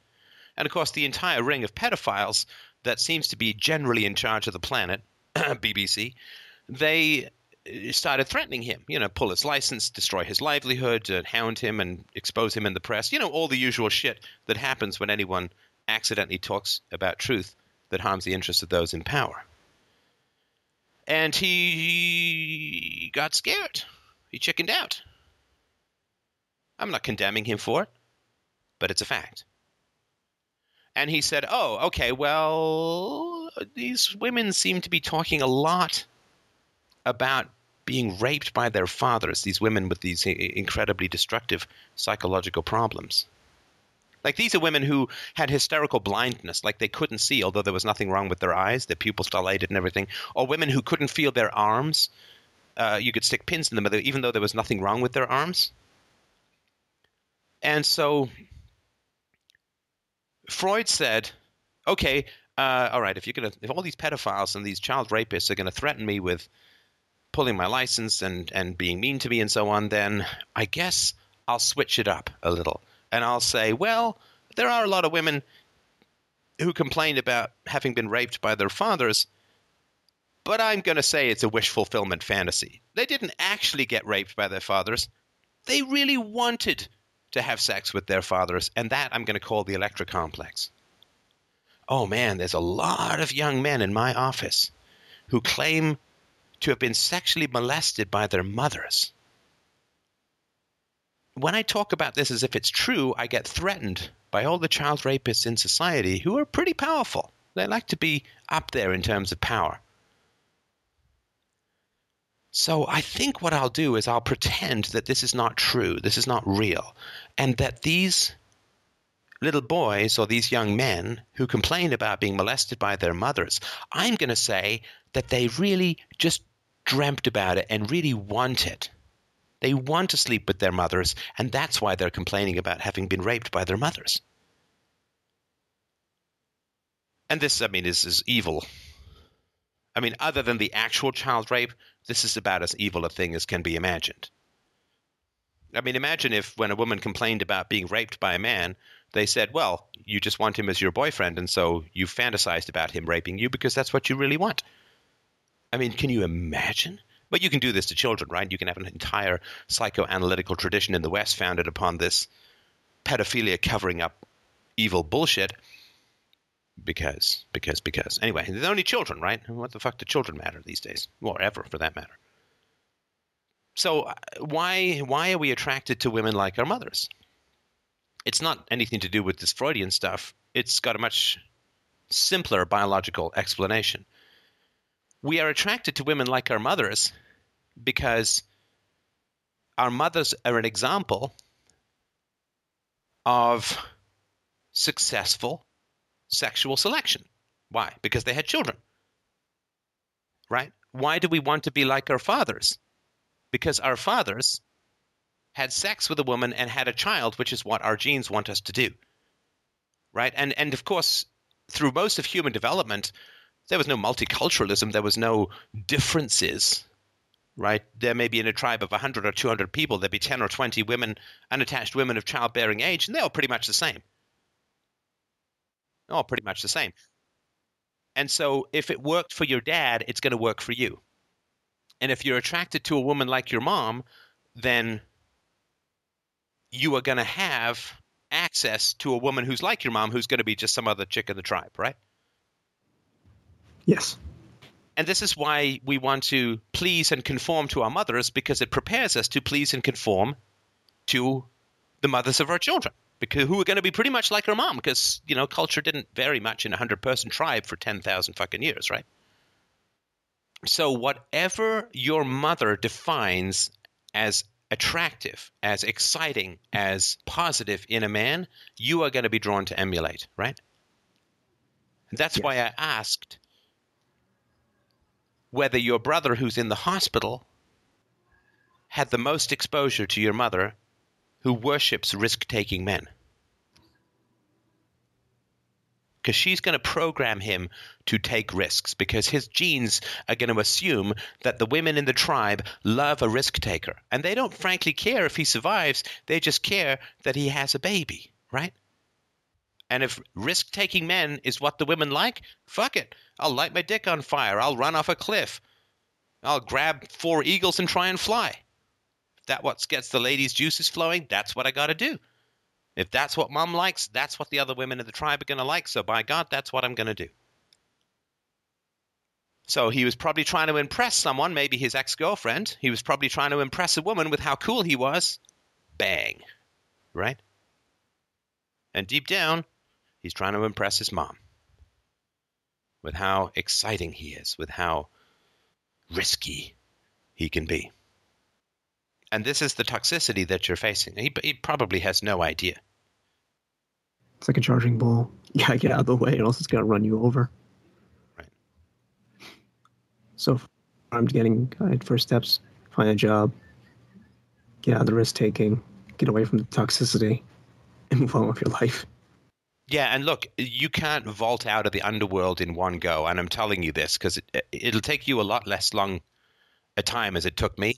And the reason being is that, you know, like really good managers don't work in a 7 Eleven, right? They're at head office. Right? So, uh, you know, it's like people complain, you know, my, my restaurant manager is shitty, right? Where do you work? A diner. Well, duh, right? good managers don't end up in a diner. So you're going to have bosses who stink, who are petty, mean, abusive, dysfunctional, because you got to climb out of that. But there's no right leap. You can't. I don't know. Maybe you can. I'm just telling you my experience. Because what's going to happen is you're going to go out in the world and you're going to get jobs and you can say, "My God, everyone's an asshole," and then you're going to be tempted with sucking a shotgun, right? Right. It's like the line from uh, Paradise Lost. Um, Satan. Satan flying along, and he says, he tries to fly out of hell, and he says, Everywhere I turn is hell. I am myself hell. He can't fly out of hell because hell is within him, right? He can't Yeah. escape hell. Everywhere he goes is hell. So, because you're raised in a fucked up household, you're going to try and get out, and you will, and then you will work at some place with a shitty manager. Most likely. Maybe you won't, but most likely, right? And then you'll be like, fuck, it's not any better out here. And then you're going to look down the road towards your future and you're going to say, this is a childhood I can never outgrow. This is a history that will always outrace me. I can't ever, ever get out of the revolving door of yester fucked up day, right? And then you'll be tempted with despair, but keep fighting. Once you break through that crust, once you get out into the clear air, once you get above the shit canopy of the underworld forest, it is clear skies, it is blue sailing, there are better people. I grew up with unbelievably shitty people around me. I have zero shitty people in my life now. And every now and then, I'll tell you, I'll tell you, Dan, every now and then, I do a little flame around. And do you know what a flame around is? For me, a flame around is when I say, this is what I really, really think. Now, I always say what I think. I, I don't bullshit on these shows at all. Doesn't mean I'm always right, but I'm always saying what I'm thinking. But there's always a choice about how far to go, right? And sometimes I'm like, you know what? A little bit of undergrowth around here. Let's give it a flame treatment. right? And so, yeah, I'll do a show like estrogen based parasites, right? And then some people will, Huh, they'll get in the snit. right? What he says is rude and mean. I don't like him. right? Now, what they won't do is call me up and say, you know, Stefan, you seem you sounded really angry there. Like it, it was a bit upsetting to me, but you know what was going on for you, right? They won't do a humane thing, right? Especially all these people into the nonviolent communication paradigm, right? right? They don't call me up and say, uh, "Wow, that was quite a rant. Where did that come from?" Right? Tell, help me understand your experience that produced that that level of emotion. Right? No, they just He's misogynist. right. He hates women. Good. We're clearing the undergrowth. Excellent. Excellent. Because don't be a dipshit and like my show. Don't be a hypocritical idiot and like my show. You got a problem with what I'm saying? I'm on the air six, seven hours a week. I am about as accessible as any intellectual you'll find on the planet today. You know, try calling up Sam Harris and having a good old chat with him for an hour. It happens all the time. Here. Right? I love to clear the undergrowth. People got a problem with me. People think that I'm doing something wrong. Call me up. My Skype is on almost all the time. Give me a shout. Call in. Mike, do we ever say no to people who want to call in and tell me I'm wrong? No, I actually move those people to the front of the list. Absolutely. Absolutely. Thanks, Mike. right. No, we want to. I want to move those people up. I, hey, I'm. You know, tell me. I've got no corner on on on omniscience. So yeah, and this is going to be one of those shows too. I love it. Clear the undergrowth. Right? Assholes run from fire because fire has light in it. Right? And assholes don't want to look in the mirror and say, "I seem a bit puckered today." Ooh, need to pluck. Right? So no, it's good to clear the undergrowth. So so because you know they creep back in especially when you're a public figure right i mean people creep back in right and mike so of all the people who were upset about the estrogen based parasites show was there anyone who showed even the slightest bit of empathy or curiosity towards my feelings or motives Well, let me see. Um, um, oh you're such a bad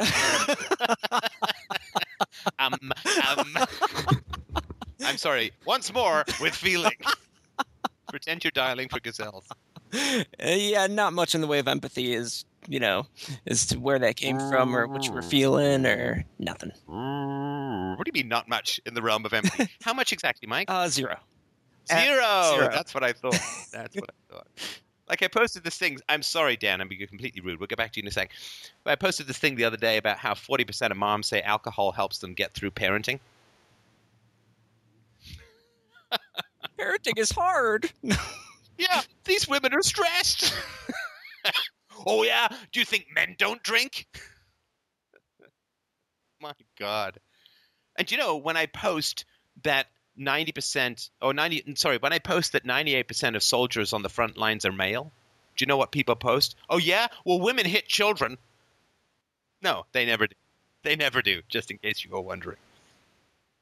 Because whenever anything negative is posted about women, we must find ways to excuse them, otherwise they might not give us their pussies. So we must always be defending women because if we piss off women, we don't get to reproduce.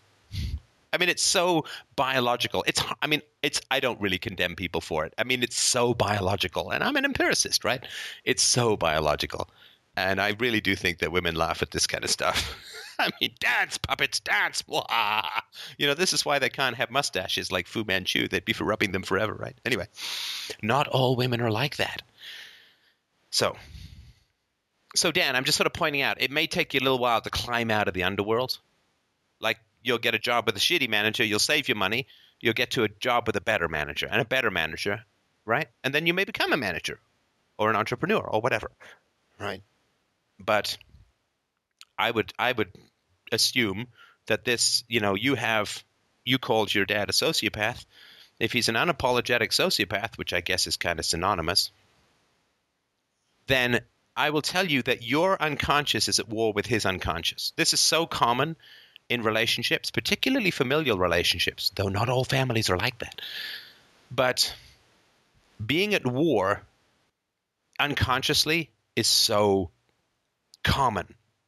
It, it's really where war comes from fundamentally. But being at war, so you have a moral reality that's real for you, and your father and mother have an immoral reality that's real for them. And there's a grim fucking battle going on under the table, right? Above the table, everyone's clinking glasses. Underneath, everyone's kicking with shivs on the end of their steel cap boots, right?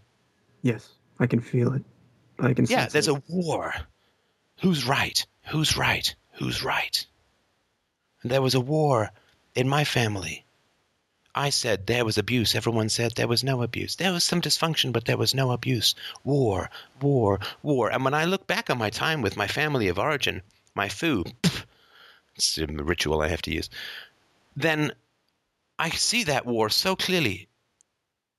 At all times and in all circumstances, that war was occurring. Right? What is real? Is my reality real or your reality real? Because they are violently opposed. And that war that occurs is exhausting. And good people have much less at stake in that war than evil people, which is why good people always lose if they stick around. Whoever has the highest stakes will always win. A war of attrition, right? And an unconscious battle about reality. I mean, does your father admit the abuse? Yes. And what does he say about it? I was there to discipline you. But then he doesn't admit the abuse. It was for your own good. There we go. It was for your own good. So he's it's not abuse to him. It was parenting. Yes. Yeah, because I tell you, I mean, my jaw just hit my fucking crotch. Well, you know, obviously that's a metaphor. Otherwise, I probably never would have ended up married if I could be flexible. But, but, you know, when I said, "Does your father admit the abuse?" and you said yes, I was like, "What? Ah, no, theory's breaking up. Can't hit this, right? Ah, right." My bad. the hypothesis cannot take the strain, Captain. right? So, no, and I like I, I but I always want to look. I'm an empiricist. If the, if he did, if he's right, oh fuck, okay, oh, Jesus, got to reorient myself because this doesn't make any sense. Which means that I need to you know adjust what I'm thinking to. But then I'm like, okay, well, no, it was discipline, right? It was good for me, right? So he doesn't admit that it was abuse. Yeah. My bad. I got conf- my brain got He was good parent. No, it's fine. He was. It was good parenting for him. So he has a reality called beating the shit out of you was great for you, and you have a reality called beating the shit out of me was terrible for me, and a terrible thing to do. That war, pound, pound, pound, pound, pound, pound, pound, pound, pound, every day, every time you're in the same room, that fucking force fields are jostling with each other. You guys are like fucking lightsabers, crackle, crackle, crackle, crackle all the time. What is real? What happened? What is true? What was virtuous? What was right? What was good? What was evil? What was virtuous? What was moral? What was helpful? What was destructive? What is masculinity? What is femininity? What is family? What is truth? What happened? Is my experience valid or are your delusions valid? Is my truth valid or your defenses valid? It's war in that house, which is why you are probably getting exhausted, worn down. Because if he wins, you will die. Because his father won and he died, right? Yes. And his mother won and he died. And your mother's gra- your mother's father was it her grandfather or your grandfather My who was in the war? Grandfather. Uh, my oh was in the, in the military. Okay so his both sides from the yeah so so her father won that lightsaber battle with her about good and evil and she died. And her mother won. Whomp, whomp, whomp, right and it's never an open battle it's just a war of attrition an open battle can be won or lost a war of attrition will always destroy virtue and this is why i say to people you got problem i'm not saying this to you I say to people in general, I don't think it's a good idea with you, but I say this to people in general, you got conflicts with your parents, bring it out in the open. Don't do this under the table shit. Bring it out in the open. Fight clean, fight above the belt, fight fair, fight openly, fight with words. Have your conflicts out in the open and hash that shit out. Because evil people are incredibly dedicated to maintaining the fairy tale of turning evil into good. It's for your own good, damn it. Should have done more. It was discipline. Suck it up. Take it. Let go of the past. Move on. Grow up. Like I did. Right? Evil people are incredibly invested into turning their evil deeds into virtue, right? They are, that's most of their energy. Good people get worn down because they don't have the same motive. I mean, you don't know what it's, I assume you haven't strangled ducks in their sleep or anything, right? You don't know what it's like to live with a bad conscience. I don't either, but I, could, I get it. To live with a bad conscience means you are always at war with virtue. Now, if you're a good guy and you're living in a house with an evildoer, that guy is always at war with you, and his incentive to win is way bigger than yours. You understand, this is a kind of asphyxiation murder of the child in a house full of air. If he wins, you will die. Physically, emotionally, in a way, it doesn't really matter. But if he wins and you accept his reality that your child abuse was not abuse but virtuous parenting, you will die because you will lose all connection to your organic original self, to your inner child. You will be complicit with your father and your mother in strangling that precious infant in the fucking crib. Right? You must guard the truth of your real experiences that it was brutal, vicious, evil, dysfunctional parenting that you barely survived. You know, guy shoots at your head and it grazes your ear. he says, Hey man, I'm just testing your reflexes. It's a joke. it's not believable, right? No, it's not. It's insane. Yeah, and you don't hang around for a second shot, right? No, you fucking run. You fucking run. Because he's only telling you that so he can shoot at you again, right? So, yeah, you can't win. You can't win this one. All you can do is try to win until you die. I can't beat the armless man in arm wrestling competition. You simply can't. And you don't have the incentive. You don't have the incentive because you don't have a bad conscience that you're constantly keeping at bay. This is his sole focus, is the justification of his life at the expense of you. You you have a life to live, you've got plans to make, you got you got people to see, you got shit to do. You don't have the same focus, don't have the same intensity. And he will burn himself to the ground in pursuit of this justification. I've seen it many times. My own mother, she burnt herself to the ground, lit herself up like an incandescent match from hell. Shot bloody sparks right up into the deep ass of the devil that lit her heart. And she burnt her brain out. She burnt her adrenals out. She burnt her health out. Justification, justification, justification. I was good, damn it, I was right. Which is really just license to abuse again, right? You're probably even more terrified of your dad now than you were when you were younger in the house because you're more knowledgeable, right? You have to hide more of your knowledge. Yeah. I feel like I have to hide more. Yeah, of course.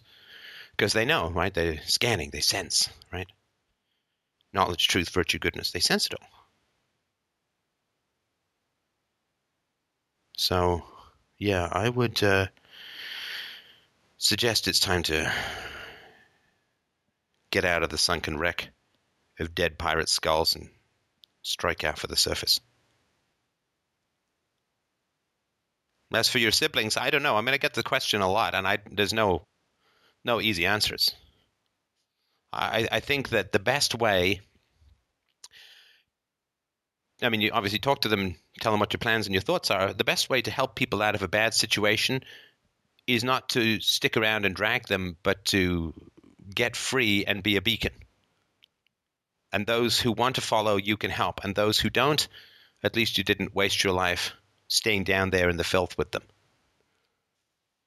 So go be happy, uh, grow, uh, strike out for the sunlight above the shit pines of your historical swamp, and be available to people who want to follow and help and encourage them and show them how it's done, right?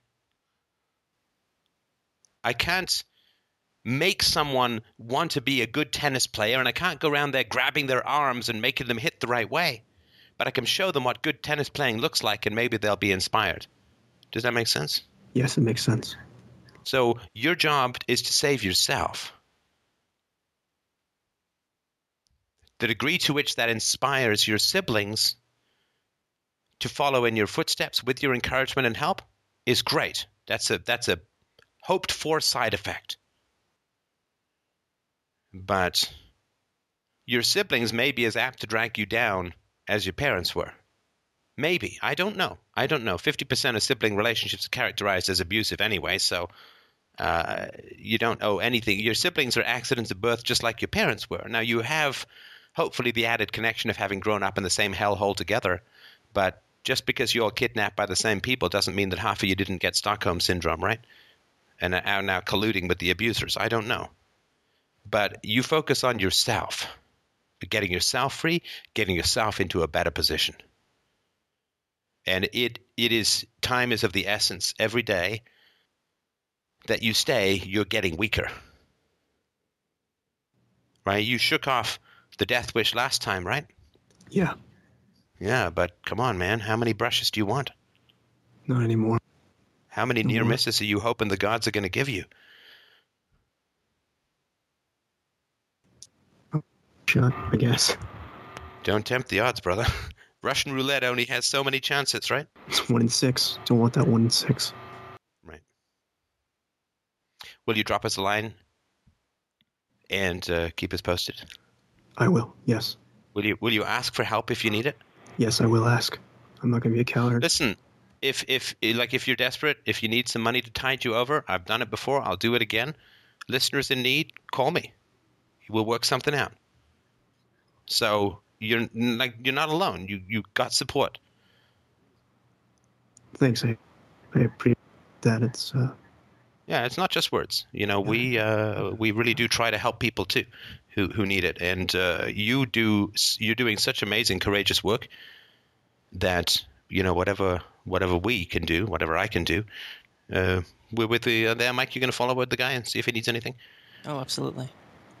Is there anything you wanted to add to to this chat, Mike? I just want to say, Dan, I mean, from the start of this call, just how completely and totally impressed I've been with, I mean, your ability to stay connected to your emotions. And the more you talked about your history, the, the more impressive that became to me. Um, you're talking about some seriously, seriously difficult things. And I mean, you were correcting yourself, like you would say something that was incorrect and you'd immediately catch yourself and go back. I mean, like that's I mean, major kudos to you. I just want to say that. I mean, the emotional bandwidth that you have to do that, especially given your history, is nothing short of amazing. And uh, I mean, huge kudos. And that's going to take you very, very far as you continue to apply yourself in the self knowledge arena. And I mean, we you've listened earlier when there was someone on the call who um, you know was comfortable working 11 hours a week at Starbucks and doing nothing for the rest of their life and it's it's fantastic to get someone on the line who actually wants to talk about what's important to them and emotionally connect with it and do some real work in a conversation. I mean, it's it's absolutely fantastic, and unfortunately, it's also rare. Yeah, you, you look like a you look like a guy who's come out of a skinny guy come out of a concentration camp. You know, after four years of starvation rations, weighing 120 pounds, who then casually lifts a car. Yeah, absolutely. I feel I feel like a wreck to be honest. I feel like I'm in shambles. Right. But that's good. I mean, because right. I mean, if you weren't a wreck, you'd be a sociopath, right? Yeah, a, That would be my guess, right? Yeah. I don't want to be that. I want to be far from that. No. You want to feel broken, so you get fixed, right? Yes. So, all right. Well, you know, stay in contact, stay in touch. Uh, we you certainly wish you the best, and if there's anything we can do to help, as always, just uh, just let us know. All right. All right, I will. Thank you, Stefan. Thank you for Great your work. Dan.